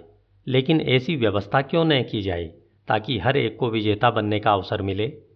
मैनेजर ने आगे कहा, मुझे याद है, एक बार मैंने पढ़ा था कि जब हर कोई अपना खुद का फ़ोन नंबर जानता था, तब किसी ने जीनियस अल्बर्ट आइंस्टीन से उनका फ़ोन नंबर पूछा और वे अपना खुद का नंबर देखने के लिए टेलीफोन डायरेक्टरी तक गए। उन्होंने कहा कि वे कभी अपने दिमाग में उस जानकारी का कबाड़ नहीं रखते हैं, जो उन्हें किसी दूसरी जगह से मिल सकती है। अब अगर आपको आइंस्टीन के बारे में नहीं मालूम होता है तो उन दिनों आप किसी ऐसे व्यक्ति के बारे में क्या सोचते, जिसे अपना खुद का नंबर डायरेक्टरी में देखना पड़ रहा था? क्या आप सोचते, वह विजेता है या पराजित? युवक हंसा और बोला, शायद पराजित। बिल्कुल, मैनेजर ने प्रतिक्रिया की, मैं भी यही सोचता, लेकिन हम दोनों गलत होते, है ना? युवक ने सहमति में सिर हिलाया। हम में से किसी के लिए भी यह गलती करना आसान है, मैनेजर ने कहा। फिर उसने आंगतुक को अपने कंप्यूटर पर कुछ दिखाया। इसे देखें। हर कोई संभावित विजेता है। कुछ लोग पराजितों के वेश में छिपे हैं। उनके दिखावे से मूर्ख न बने। देखिए, मैनेजर ने कहा, आपके पास मैनेजर के तौर पर दरअसल तीन विकल्प होते हैं। पहला आप विजेताओं को अपनी कंपनी में सीधे नियुक्त कर सकते हैं। उन्हें खोजना मुश्किल होता है और उन्हें बहुत पैसे भी देने पड़ते हैं। या दूसरा विकल्प, अगर आप विजेता नियुक्त नहीं कर सकते हैं तो आप किसी ऐसे व्यक्ति को काम पर रख सकते हैं, जिसमें विजेता बनने की संभावना हो। फिर आप विजेता बनने में उस व्यक्ति की सुनियोजित मदद कर सकते हैं। अगर आप इन दोनों में से एक भी न करना चाहते हो और मैं उन मैनेजरों की संख्या पर लगातार हैरान होता हूँ जो न तो विजेता को कंपनी में लाने के लिए पैसे खर्च करना चाहते हैं, न ही किसी को विजेता को तैयार करने में समय लगाना चाहते हैं। तो सिर्फ़ तीसरा विकल्प ही बचता है, प्रार्थना। इससे युवक ठगा रह गया। प्रार्थना, मैनेजर धीरे से हंसे। यह हँसी मज़ाक की कोशिश थी, नौजवान। लेकिन जरा इस बारे में सोचो। ऐसे कई मैनेजर हैं, जो हर दिन यह प्रार्थना कर रहे हैं कि, हे भगवान, यह व्यक्ति सही साबित हो। युवक हंसा और बोला, अगर आप किसी विजेता को नियुक्त करते हैं तो वन मिनट मैनेजर बनाना दरअसल आसान होता है है ना? बिल्कुल, मैनेजर ने मुस्कुराते हुए कहा, जो लोग विजेता हैं, उनके साथ आपको बस इतना करना है कि एक मिनट के लक्ष्य तय कर दें और बाकी का काम उन्हें करने दें। जॉन लेवी की बातों से मुझे लगा कि आपको तो अमूमन उनके साथ यह करने की भी ज़रूरत नहीं पड़ती है। आप सही हैं, मैनेजर ने कहा। वे इतना भूल चुके हैं, जितना यहाँ के ज़्यादातर लोग जानते भी नहीं हैं। लेकिन विजेता हो, या संभावित विजेता, हर एक के साथ एक मिनट के महत्वपूर्ण लक्ष्य तय करना, उत्पादक व्यवहार के लिए बुनियादी औज़ार है। चाहे कोई भी एक मिनट के लक्ष्य तय करने की शुरुआत करे, युवक ने पूछा, क्या यह सच है कि हर लक्ष्य का वर्णन एक पेज पर होना चाहिए? जिसमें निश्चित तारीख लिखी हो। हाँ यह सच है। ऐसा क्यों है? ताकि लोग हर दिन अपने लक्ष्यों की फटाफट समीक्षा कर सकें और उन लक्ष्यों पर अपने प्रदर्शन की फ़ौरन जाँच कर सकें। मैं समझता हूँ कि आप उनसे उनके काम के हर पहलू को नहीं लिखवाते हैं, बल्कि केवल बड़े लक्ष्यों और जिम्मेदारियों को लिखवाते हैं, युवक ने कहा। हाँ ऐसा इसलिए है क्योंकि मैं यह नहीं चाहता कि बहुत सारे लक्ष्यों को किसी जगह पर फ़ाइल में रख दिया जाए और साल में केवल एक बार खोलकर देखा जाए। जब प्रदर्शन समीक्षा का समय आए या अगले वर्ष के लक्ष्य तय करने की बात आए। जैसा आप देख सकते हैं, हमारी टीम के लोग यह मूल्यवान स्मरण वाक्य करीब रखते हैं। उन्होंने युवक को एक कार्ड थमा दिया, जिस पर लिखा था, एक मिनट निकालकर अपने लक्ष्यों को देखें। फिर उसे देखें जो आप कर रहे हैं और देखें कि क्या यह आपके लक्ष्यों से मेल खाता है? युवक इन शब्दों की शक्तिशाली सादगी पर हैरान था। उसने पूछा, क्या मुझे उसकी एक प्रति मिल सकती है? बिल्कुल, मैनेजर ने कहा। वह जो सीख रहा था, उस पर नोट्स लेते हुए महत्वाकांक्षी युवा मैनेजर ने कहा, आप जानते हैं, इतने कम समय में वन मिनट मैनेजर के बारे में सीखने लायक हर चीज़ को समझना मुश्किल है? निश्चित रूप से मैं एक मिनट के लक्ष्यों के बारे में ज़्यादा जानना पसंद करूँगा। लेकिन क्या हम एक मिनट की प्रशंसाओं पर बातचीत करने के लिए आगे बढ़ सकते हैं? बिल्कुल। आप शायद सोच रहे हैं कि वे क्यों कारगर हैं। देखिए, हर व्यक्ति प्रशंसा को पसंद करता है। लेकिन कुछ समय बाद क्या होगा? लेकिन कुछ समय बाद क्या लोग यह महसूस नहीं करने लगते हैं कि प्रशंसाएँ बनावटी हैं? मैनेजर ने प्रतिक्रिया की। यह इस बात पर निर्भर करता है कि क्या प्रशंसा वाकई सही और सच्ची है। एक मिनट की तारीफ़ क्यों सफल होती है? आइए हम कुछ उदाहरण देखते हैं। शायद तब आपके सामने स्पष्ट हो जाएगा कि एक मिनट की प्रशंसाएँ इतनी अच्छी तरह काम करती है। युवक ने कहा, मुझे अच्छा लगेगा। एक उदाहरण देखें। जब अभिभावक पहली बार चलना सीखने में अपने बच्चे की मदद करते हैं क्या आप कल्पना कर सकते हैं कि आप किसी बच्चे को खड़ा करके कहें, चलो, और उसके गिरने पर आप उसकी पिटाई करके बोलें कि, मैंने तुमसे चलने को कहा था। इसके बजाय आप बच्चे को खड़ा करते हैं और पहले दिन वह थोड़ा सा डगमगाता है, जिस पर आप बहुत रोमांचित हो जाते हैं और कहते हैं, वह खड़ा हो गया, वह खड़ा हो गया। फिर आप बच्चे को गले लगाते तथा चूमते हैं। अगले दिन वह एक पल के लिए खड़ा रहता है और शायद एक कदम डगमगाता है और आप उसे दोबारा चूमते तथा गले लगाते हैं। आखिरकार बच्चे को एहसास हो जाता है कि वह काफ़ी अच्छा सौदा है। वह अपने पैरों पर ज़्यादा खड़ा होने लगता है और अंततः वह चलने लग जाता है। यही किसी बच्चे को बोलना सिखाते समय होता है। मान लें, आप चाहते हैं कि बच्चा कहे, कृपया मुझे एक गिलास पानी दें। अगर आप उसे पानी देने से पहले तब तक इंतज़ार करें जब तक कि बच्चा पूरा वाक्य न बोल दे तो बच्चा प्यास से मर जाएगा।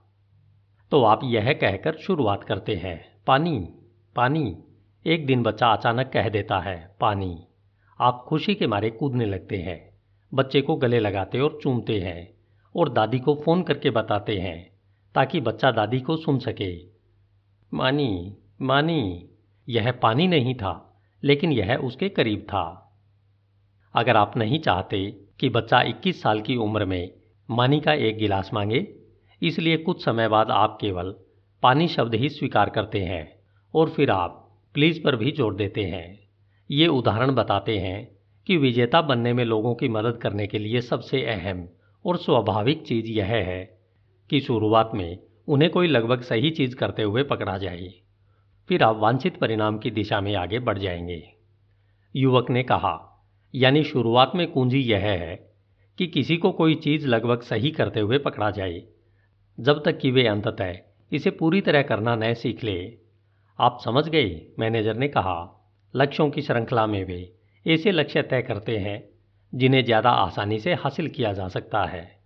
नौकरी में और ज़िंदगी में भी आपको किसी विजेता को चीज़ें सही करते हुए पकड़ने की ज़रूरत ज़्यादा बार नहीं पड़ती है। क्योंकि अच्छा प्रदर्शन करने वाले लोग चीज़ों को सही करते हुए खुद को पकड़ लेते हैं, लेकिन जो लोग सीख रहे हैं, उन्हें दूसरों की प्रशंसा और प्रोत्साहन से लाभ होता है। युवक ने पूछा, शायद इसलिए आप शुरुआत में नए लोगों पर बहुत नज़र रखते हैं, या जब आपके पास अनुभवी लोग किसी एक नए प्रोजेक्ट को शुरू कर रहे होते हैं, तब उन पर बहुत ध्यान देते हैं? हाँ ज़्यादातर मैनेजर प्रशंसा करने से पहले तब तक इंतज़ार करते हैं जब तक कि कर्मचारी किसी चीज़ को पूरी तरह सही न कर दें। परिणाम स्वरूप कई लोग कभी बेहतरीन नहीं बन पाते हैं, क्योंकि उनके मैनेजर उन्हें गलत चीज़ें करते हुए पकड़ने पर ध्यान केंद्रित करते हैं, यानी कोई भी चीज़ जो अंतिम मनचाहे परिणाम से कमतर हो। ऐसा नहीं लगता कि यह बहुत प्रभावी होगा, युवक ने कहा। यह नहीं होता है, मैनेजर ने जवाब दिया। दुखद बात यह है कि बहुत सारे संगठनों में नए अनुभवहीन लोगों के साथ यही किया जाता है। वे संगठन में उनका स्वागत करते हैं। हर एक से मिलवाने के लिए उन्हें पूरे ऑफ़िस में घुमाते हैं और फिर उन्हें उनके हाल पर अकेला छोड़ देते हैं। न सिर्फ़ वे नए कर्मचारियों को कोई चीज़ लगभग सही करते हुए नहीं पकड़ते हैं, बल्कि समय समय पर उन्हें डपट भी देते हैं ताकि वे चलते रहें। यह काफ़ी समय तक लोकप्रिय प्रबंधन शैली रही है। मैं इसे अकेला छोड़ो, डपट दो। शैली का नाम देता हूँ। आप किसी कर्मचारी को अकेला छोड़ देते हैं, उससे अच्छे प्रदर्शन की अपेक्षा करते हैं, और जब आपको यह नहीं मिलता है तो आप उसे डांट डपट देते हैं। इन कर्मचारियों का क्या होता है? युवक ने पूछा। अगर आप किसी संगठन में गए हैं, और मैं समझता हूँ कि आप कई संगठनों में गए हैं तो आप जानते हैं, क्योंकि आप उन्हें देख चुके हैं। वे कम से कम संभव वे कम से कम संभव काम करते हैं। युवक हंसा। आपने सही कहा। मैंने इसे देखा है। फिर उसने आगे जोड़ा। इस तरह के मैनेजर के साथ काम करते समय आप समझ सकते हैं कि इतने सारे कर्मचारियों को अपने काम में मज़ा क्यों नहीं आता। मैनेजर सहमत था। यह बिल्कुल सच है। जो वे कर रहे हैं, उसमें वे संलग्न भी नहीं होते हैं या अच्छा काम करने में उनकी बहुत रुचि भी नहीं होती है। युवक ने कहा, मैं देखना शुरू कर रहा हूँ कि एक मिनट की प्रशंसा। इतनी अच्छी तरह काम क्यों करती है? यह निश्चित रूप से सिर्फ़ गलतियों पर ध्यान केंद्रित करने से बेहतर है। फिर उसने आगे कहा, यह मज़ेदार है, लेकिन इससे मुझे अपने कुछ दोस्तों की याद आती है। उन्होंने मुझे बताया कि उन्होंने एक नया कुत्ता पाला है। उन्होंने मुझसे पूछा कि कुत्ते को घरेलू प्रशिक्षण देने के उनके बेहतरीन विचार के बारे में मेरी क्या राय है? मैनेजर ने कहा, मैं यह पूछने में डरता हूँ, लेकिन वे इसे कैसे करने वाले थे? उन्होंने कहा कि अगर कुत्ता कालीन पर पोटी कर दे तो वे कुत्ते की नाक को गलीचे में दबाने वाले थे, अखबार से उसके पुट्ठे पर मारने वाले थे और फिर कुत्ते को किचन की खुली खिड़की से पीछे के आँगन में फेंकने वाले थे, जहाँ कुत्ते को यह काम करना चाहिए था। मैनेजर हंसे, फिर उन्होंने मुझसे पूछा कि मेरे हिसाब से इस तकनीक का क्या अंजाम होगा। मैं हंसा, क्योंकि मैं जानता था कि क्या होगा, और वही हुआ। लगभग तीन दिन बाद कुत्ते ने फिर फर्श पर पोटी कर दी और खिड़की से बाहर कूद गया। कुत्ता नहीं जानता था कि क्या करना है, लेकिन वह जानता था कि उस जगह से दूर जाना ही मुनासिब होगा। मैनेजर ने ठहाका लगाकर अपना अनुमोदन दर्ज किया। यह बढ़िया कहानी है। दंड तब काम नहीं करता है जब आप इसका इस्तेमाल किसी सीखने वाले व्यक्ति पर करते हैं। अनुभवहीन लोगों को सजा देने के बजाय जो अब भी सीख रहे हैं, हमें उन्हें पुनः मार्गदर्शन देने की ज़रूरत है। इसमें स्पष्ट एक मिनट के लक्ष्य दोहराना, तय करना शामिल है, ताकि यह सुनिश्चित हो जाए कि वे समझ गए हैं कि उनसे क्या अपेक्षा की जाती है और अच्छा प्रदर्शन कैसा दिखता है। युवक ने पूछा जब आप यह कर लेते हैं तो क्या आप उन्हें दोबारा लगभग सही कोई चीज़ करते हुए पकड़ने की कोशिश करते हैं? बिल्कुल। शुरुआत में आप हमेशा ऐसी स्थितियों पर गौर करने की कोशिश करते हैं, जहाँ आप एक मिनट की सच्ची प्रशंसा दे सकें। फिर युवक की आँखों में सीधे देखते हुए मैनेजर ने कहा, आप बहुत उत्साही और कुशागर सीखने वाले हैं। आपको वन मिनट मैनेजमेंट के रहस्य बताने में मुझे बहुत अच्छा महसूस हो रहा है। वे दोनों मुस्कुरा दिए वे एक मिनट की प्रशंसा को पहचानते थे। मैं तो पुनः मार्गदर्शन के बजाय प्रशंसा पाना ज़्यादा पसंद करूँगा, युवक ने कहा। मैं अब समझ गया हूँ कि एक मिनट के लक्ष्य और प्रशंसाएँ क्यों काम करते हैं। उनमें अच्छी समझदारी नज़र आती है, लेकिन एक मिनट के पुनः मार्गदर्शन क्यों काम करते हैं? एक मिनट के पुनः मार्गदर्शन। मैनेजर ने स्पष्ट किया। एक मिनट के पुनः मार्गदर्शन इतनी अच्छी तरह काम करते हैं, इसके पीछे कई कारण हैं। शुरुआत में फीडबैक छोटी मात्रा में होना, क्योंकि आप गलती को शुरू में ही पकड़ लेते हैं। कई मैनेजर अपने फीडबैक को बोरों में बंद करके रखते हैं, यानी वे खराब व्यवहार के अवलोकनों को तब तक इकट्ठा करते जाते हैं, जब तक कि यह कुंठा में नहीं बदल जाता। जब वार्षिक प्रदर्शन समीक्षा का वक्त आता है तो ये मैनेजर आमतौर पर गुस्सा होते हैं। क्योंकि उनका बोरा पूरा भरा होता है, इसलिए वे हमला कर देते हैं और एक ही समय में इसे पूरा उड़ेल देते हैं। वे अपने कर्मचारियों को हर वह चीज़ बताते हैं जो उन्होंने पिछले कई हफ्तों या महीनों में गलत की है। यह कर्मचारियों के साथ न्याय नहीं है कि उनके खराब प्रदर्शन के बारे में नकारात्मक भावनाएँ बचाकर रखी जाएँ, और यह कारगर भी नहीं है। युवक ने आखिरी आहा भरी, बिल्कुल सच बात है, यह अक्सर घर पर भी होता है।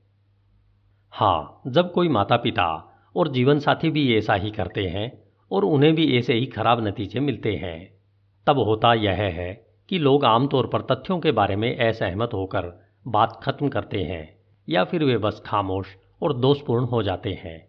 जिस व्यक्ति को फीडबैक मिलता है, वह अक्सर रक्षात्मक हो जाता है। वह यह मानता ही नहीं है कि उसने कोई गलती की है। यह संप्रेषण का अकेला छोड़ो, डपट दो। का एक और संस्करण है। यदि मैनेजर पहले ही स्थितियों को सुलझा लेते तो वे एक बार में एक व्यवहार पर राय व्यक्त करते, जिससे सामने वाले को बोखलाहट नहीं होती।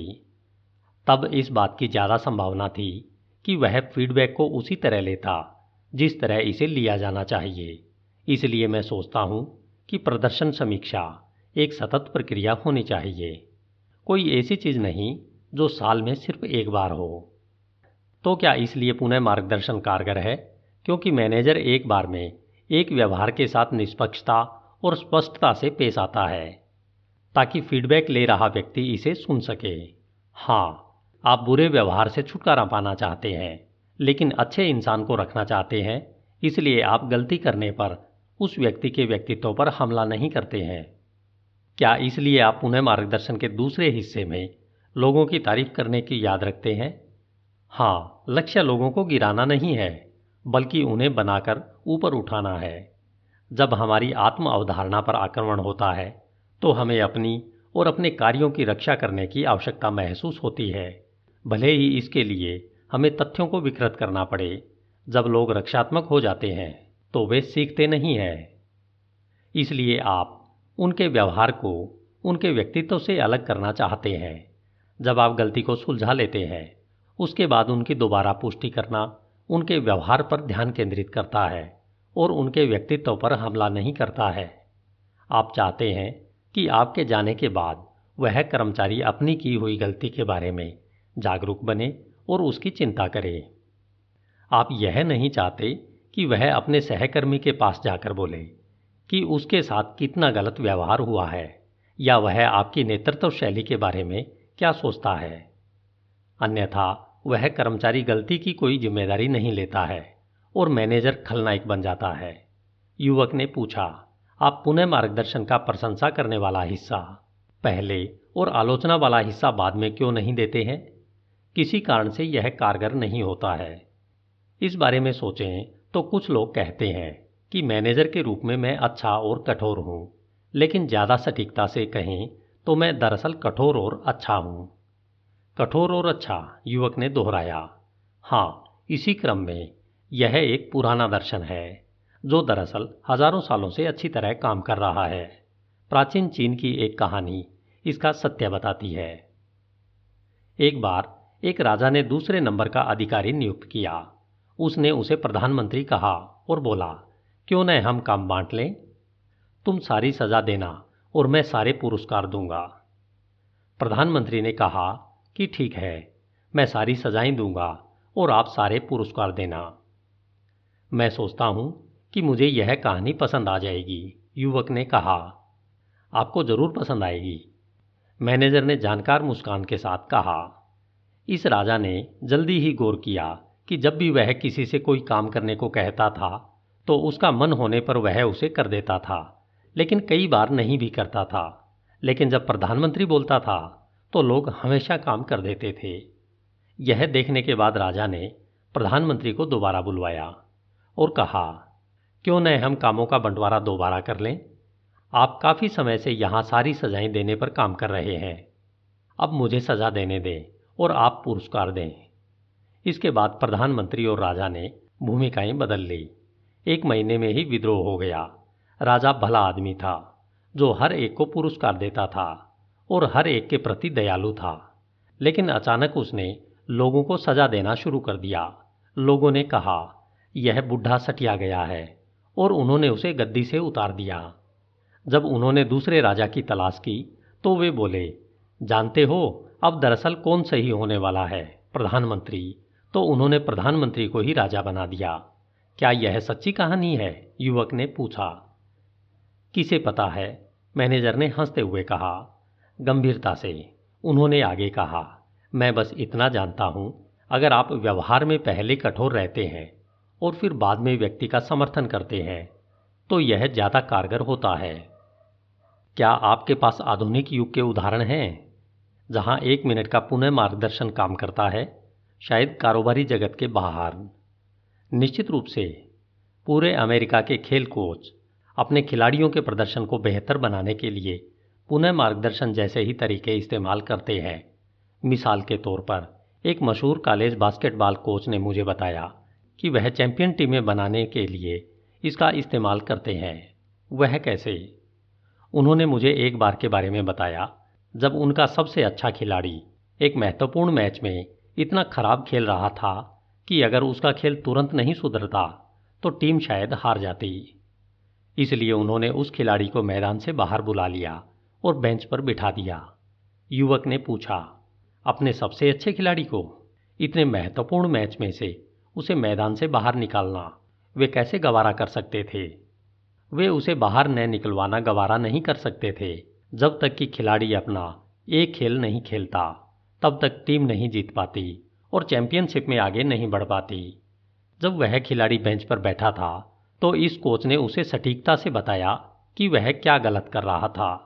कोच ने कहा, तुम आसान चोट चूक रहे हो रीबाउंड नहीं पकड़ रहे हो और सुरक्षा में आलस कर रहे हो। मैं तुमसे नाराज़ हूँ, क्योंकि तुम्हें देखकर तो लगता है जैसे तुम कोशिश भी नहीं कर रहे हो वे एक पल को ठहरे, फिर बोले कि तुम इससे बेहतर हो। तुम्हें तब तक बेंच पर बैठना होगा जब तक कि तुम उस तरह से खेलने को तैयार न हो जाओ जिसमें तुम सक्षम हो। यह बहुत लंबा समय लगा। जब खिलाड़ी उठकर खड़ा हुआ और कोच के पास जाकर बोला कि, कोच, मैं अंदर जाने के लिए तैयार हूँ। कोच ने प्रतिक्रिया की कि, अंदर जाओ और मुझे दिखा दो कि तुम क्या कर सकते हो। जब खिलाड़ी वापस मैदान में पहुँचा तो वह पूरे मैदान में दौड़ रहा था। गेंदों को झपटने के लिए गोता लगा रहा था रीबाउंड लपक रहा था और सटीक शॉट मार रहा था। उसके प्रयासों की बदौलत बाकी की टीम का खेल भी बेहतर बन गया। और वे मैच जीत गए। युवक ने कहा तो बुनियादी तौर पर कोच ने तीन चीज़ें की, जिनके बारे में जॉन लेवी ने मुझे पहले बताया था। लोगों को बताओ कि उन्होंने क्या गलत किया। उन्हें बताओ कि इसके बारे में आप कैसा महसूस करते हैं और उन्हें याद दिलाओ कि वे इससे बेहतर हैं। दूसरे शब्दों में, उनका प्रदर्शन खराब है, लेकिन वे अच्छे हैं। बिल्कुल, देखिए।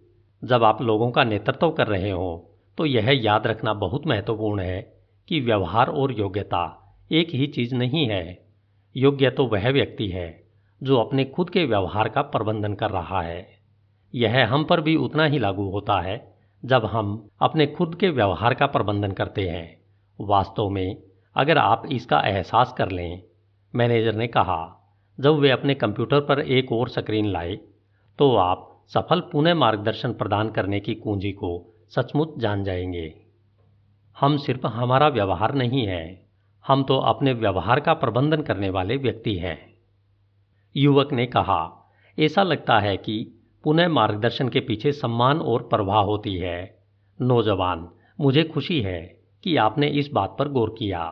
पुनः मार्गदर्शन करते समय जब आप व्यक्ति का सम्मान करते हैं तो आप ज़्यादा सफल होते हैं। युवक अगला प्रश्न पूछने में हिचक रहा था। हालाँकि एक मिनट की प्रशंसाएँ और एक मिनट के पुनः मार्गदर्शन प्रभावी है, लेकिन क्या उन्हें लोगों के साथ चालाकी करने और अपना मनचाहा काम कराने के तरीकों के रूप में देखा जा सकता है? यह बेहतरीन सवाल है। चालाकी में अपने खुद के लाभ के लिए लोगों को छल पूर्वक नियंत्रित करना शामिल होता है। अगर आप चालाकी से लोगों का शोषण करने की कोशिश कर रहे हैं तो आप खराब काम कर रहे हैं। और यह आपको काटने के लिए लौट कर आएगा। आपका काम कर्मचारियों को दिखाना है कि खुद का प्रबंधन कैसे करें और इसका आनंद कैसे लें। आप चाहते हैं कि जब आप आसपास न हो, तब भी वे सफल हों। इसलिए कर्मचारियों को पहले से यह बताना इतना महत्वपूर्ण है कि वे क्या और क्यों कर रहे हैं। यह जीवन में बाकी किसी चीज़ जैसा है। कुछ चीज़ें हैं जो काम करती हैं और कुछ चीज़ें हैं जो काम नहीं करती हैं। लोगों के साथ ईमानदार बनना ज़्यादा कारगर होता है, जैसा आपने गौर किया होगा। बेईमानी अंततः लोगों के साथ असफल करा देती है। युवक ने कहा, मैं अब देख सकता हूँ, आपकी प्रबंधन शैली की शक्ति कहाँ से आती है। आप लोगों की परवाह करते हैं। हाँ मैं करता हूँ। मैं परिणामों की भी परवाह करता हूँ। युवक अब ज़्यादा स्पष्टता से देखने लगा था कि कर्मचारी और परिणाम आपस में कितने करीबी से जुड़े हुए थे। उन्हें याद आया कि जब वह पहली बार इस खास मैनेजर से मिला था तो वे उसे कैसे रूखे लगे थे। ऐसा लग रहा था मानो मैनेजर ने उनके दिल की बात पढ़ ली हो। उन्होंने कहा कई बार आपको इतनी परवाह करनी पड़ती है कि आप कठोर हो जाएँ, यानी खराब प्रदर्शन पर यानी खराब प्रदर्शन पर कठोर व्यक्ति पर नहीं। जैसा आप बेशक जानते हैं गलतियाँ करना समस्या नहीं है। असली समस्या तो उनसे नहीं सीखने से उत्पन्न होती है।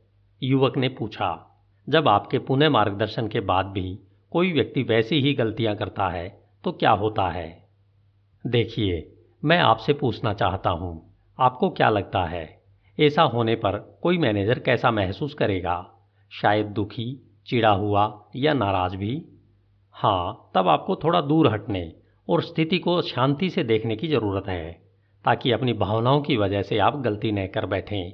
एक मिनट के पुनः मार्गदर्शन का इरादा सीखने में लोगों की मदद करना है, लेकिन जब कोई कर्मचारी कुछ सीख चुका है और उसने दिखा दिया है कि वह इसे कर सकता है, लेकिन उसमें नहीं करूँगा वाला नज़रिया है तो आपको संगठन को, आने वाली लागत को देखने की ज़रूरत है, और यह भी, क्या आप ऐसे कर्मचारी को अपनी टीम में रखना गवारा कर सकते हैं? यह बात युवक को समझदारी भरी लगी। अब तक वह नए वन मिनट मैनेजर को पसंद करने लगा था और जान गया था कि लोग वहाँ काम करते वक्त क्यों खुश रहते थे। वे मैनेजर के लिए नहीं, बल्कि उनके साथ काम करते थे। युवक ने कहा, शायद आपको यह रोचक लगेगा।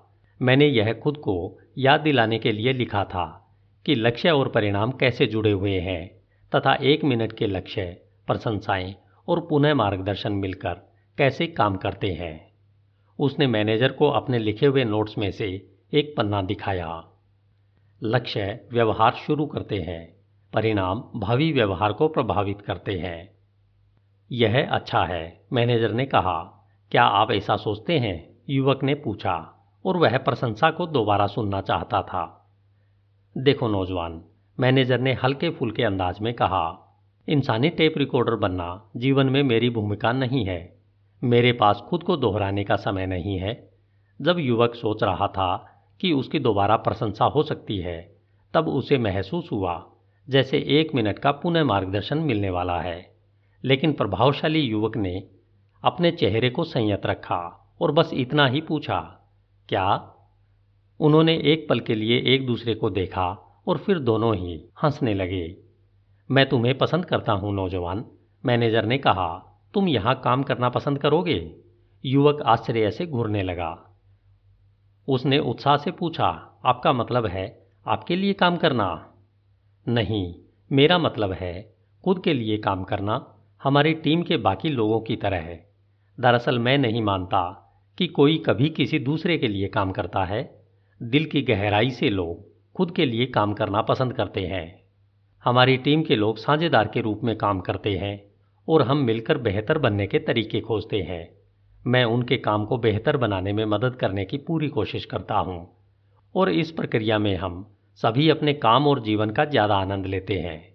हम अपने संगठन के लिए भी बहुत लाभकारी बनते हैं। ज़ाहिर है, यही वह था जिसकी युवक को जाने कब से तलाश थी। उसने कहा, मैं यहाँ काम करना पसंद करूँगा। उसने ऐसा ही किया। समय के साथ वह इतने नवाचारी मैनेजर के साथ काम करके बहुत लाभान्वित हुआ। अंततः जो होना था, हो गया। New one minute manager. वह भी न्यू वन मिनट मैनेजर बन गया। ऐसा इसलिए नहीं हुआ क्योंकि उसने नए वन मिनट मैनेजर की तरह सोचा या बात की, बल्कि इसलिए हुआ क्योंकि उसने उस तरह से नेतृत्व और प्रबंधन किया। उसने चीज़ों को आसान रखा। उसने एक मिनट के लक्ष्य तय किए। उसने एक मिनट की प्रशंसाएँ की। उसने एक मिनट के पुनः मार्गदर्शन किए।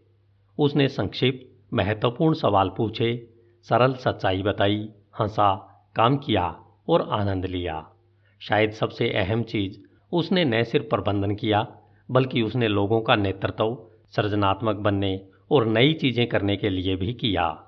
उसने अपने आसपास के लोगों को प्रोत्साहित किया कि वे भी अपने साथ काम करने वाले लोगों के लिए यही करें। उसने जेब के आकार का एक गेम प्लान भी तैयार किया ताकि लोगों के लिए न्यू वन मिनट मैनेजर बनना ज़्यादा आसान हो जाए। उसने यह गेम प्लान उन लोगों को उपयोगी तोहफे के रूप में दिया जिन्हें इसे लाभ हो सकता था। स्वयं को एक उपहार दें। कई साल बाद उसने पलटकर उस वक्त की ओर देखा जब उसने पहली बार वन मिनट मैनेजमेंट के बारे में सुना था। यह बहुत अरसे पहले की बात लग रही थी। उसके संगठन के लिए अधिक फुर्तीला और प्रतिक्रियाशील बनने की आवश्यकता तब से कहीं ज़्यादा हो गई थी, जब वह पहली बार न्यू वन मिनट मैनेजर से मिला था। इसलिए वह बहुत कृतज्ञ था कि वे खास मैनेजर अपने समय और ज्ञान को लेकर इतने दयालु थे। यह बहुत मूल्यवान साबित हुआ था।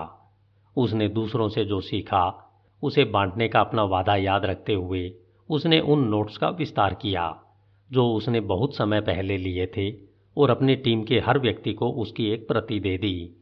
उन्होंने इसे पढ़ा था और कहा था कि तीन रहस्यों के इस्तेमाल से वाकई फ़र्क पड़ा था।